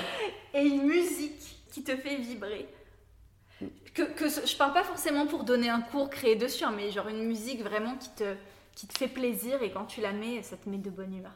Bah là, il y a la dernière de Pink que j'adore, qui, où elle chante avec, sa, fille. ouais. Et avec Roman, justement, euh, on se la met pour se mettre de bonne humeur. Souvent, le, mercredi matin, elle va au poney et elle n'est pas réveillée parce que c'est un peu tôt. Et je lui mets ça à fond dans les oreilles dans la voiture pour aller au poney. Et euh, là, au moins, je sais que ça va marcher. Elle chante et tout. Et euh, ça, c'est la musique du moment. Et sinon, bah, cette fameuse musique de Dead Can Dance qui me fait chialer à chaque fois parce que voilà, il y a tellement d'histoires maintenant. Mhm que voilà, cette, euh, ouais, ça serait ça. C'est de la musique du moment et the musique, genre euh, émotionnelle. Génial. bon, ces derniers temps été atypiques, on en a parlé. Ouais. Euh, que peut-on te souhaiter pour la suite? Eh bien écoute, figure-toi qu'avant le tout premier confinement, on était à deux doigts de signer pour le troisième studio. Heureusement, ça ne s'est pas fait, mhm. parce qu'on aurait été bien dans la merde. Et effectivement, je rêve d'un troisième. Euh, plus petit que celui-là, entre les deux en fait. Mhm.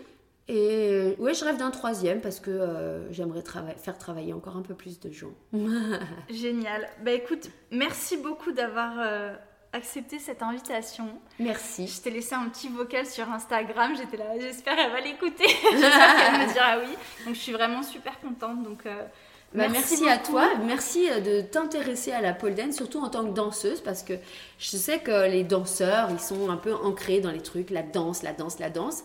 Et souvent, la pole dance, on est un peu mis à part, mais déjà parce que nous-mêmes, on ne sait pas trop où se situer. Gym, cirque, danse, acrobatie, on, est un peu en train de flotter entre tous ces milieux.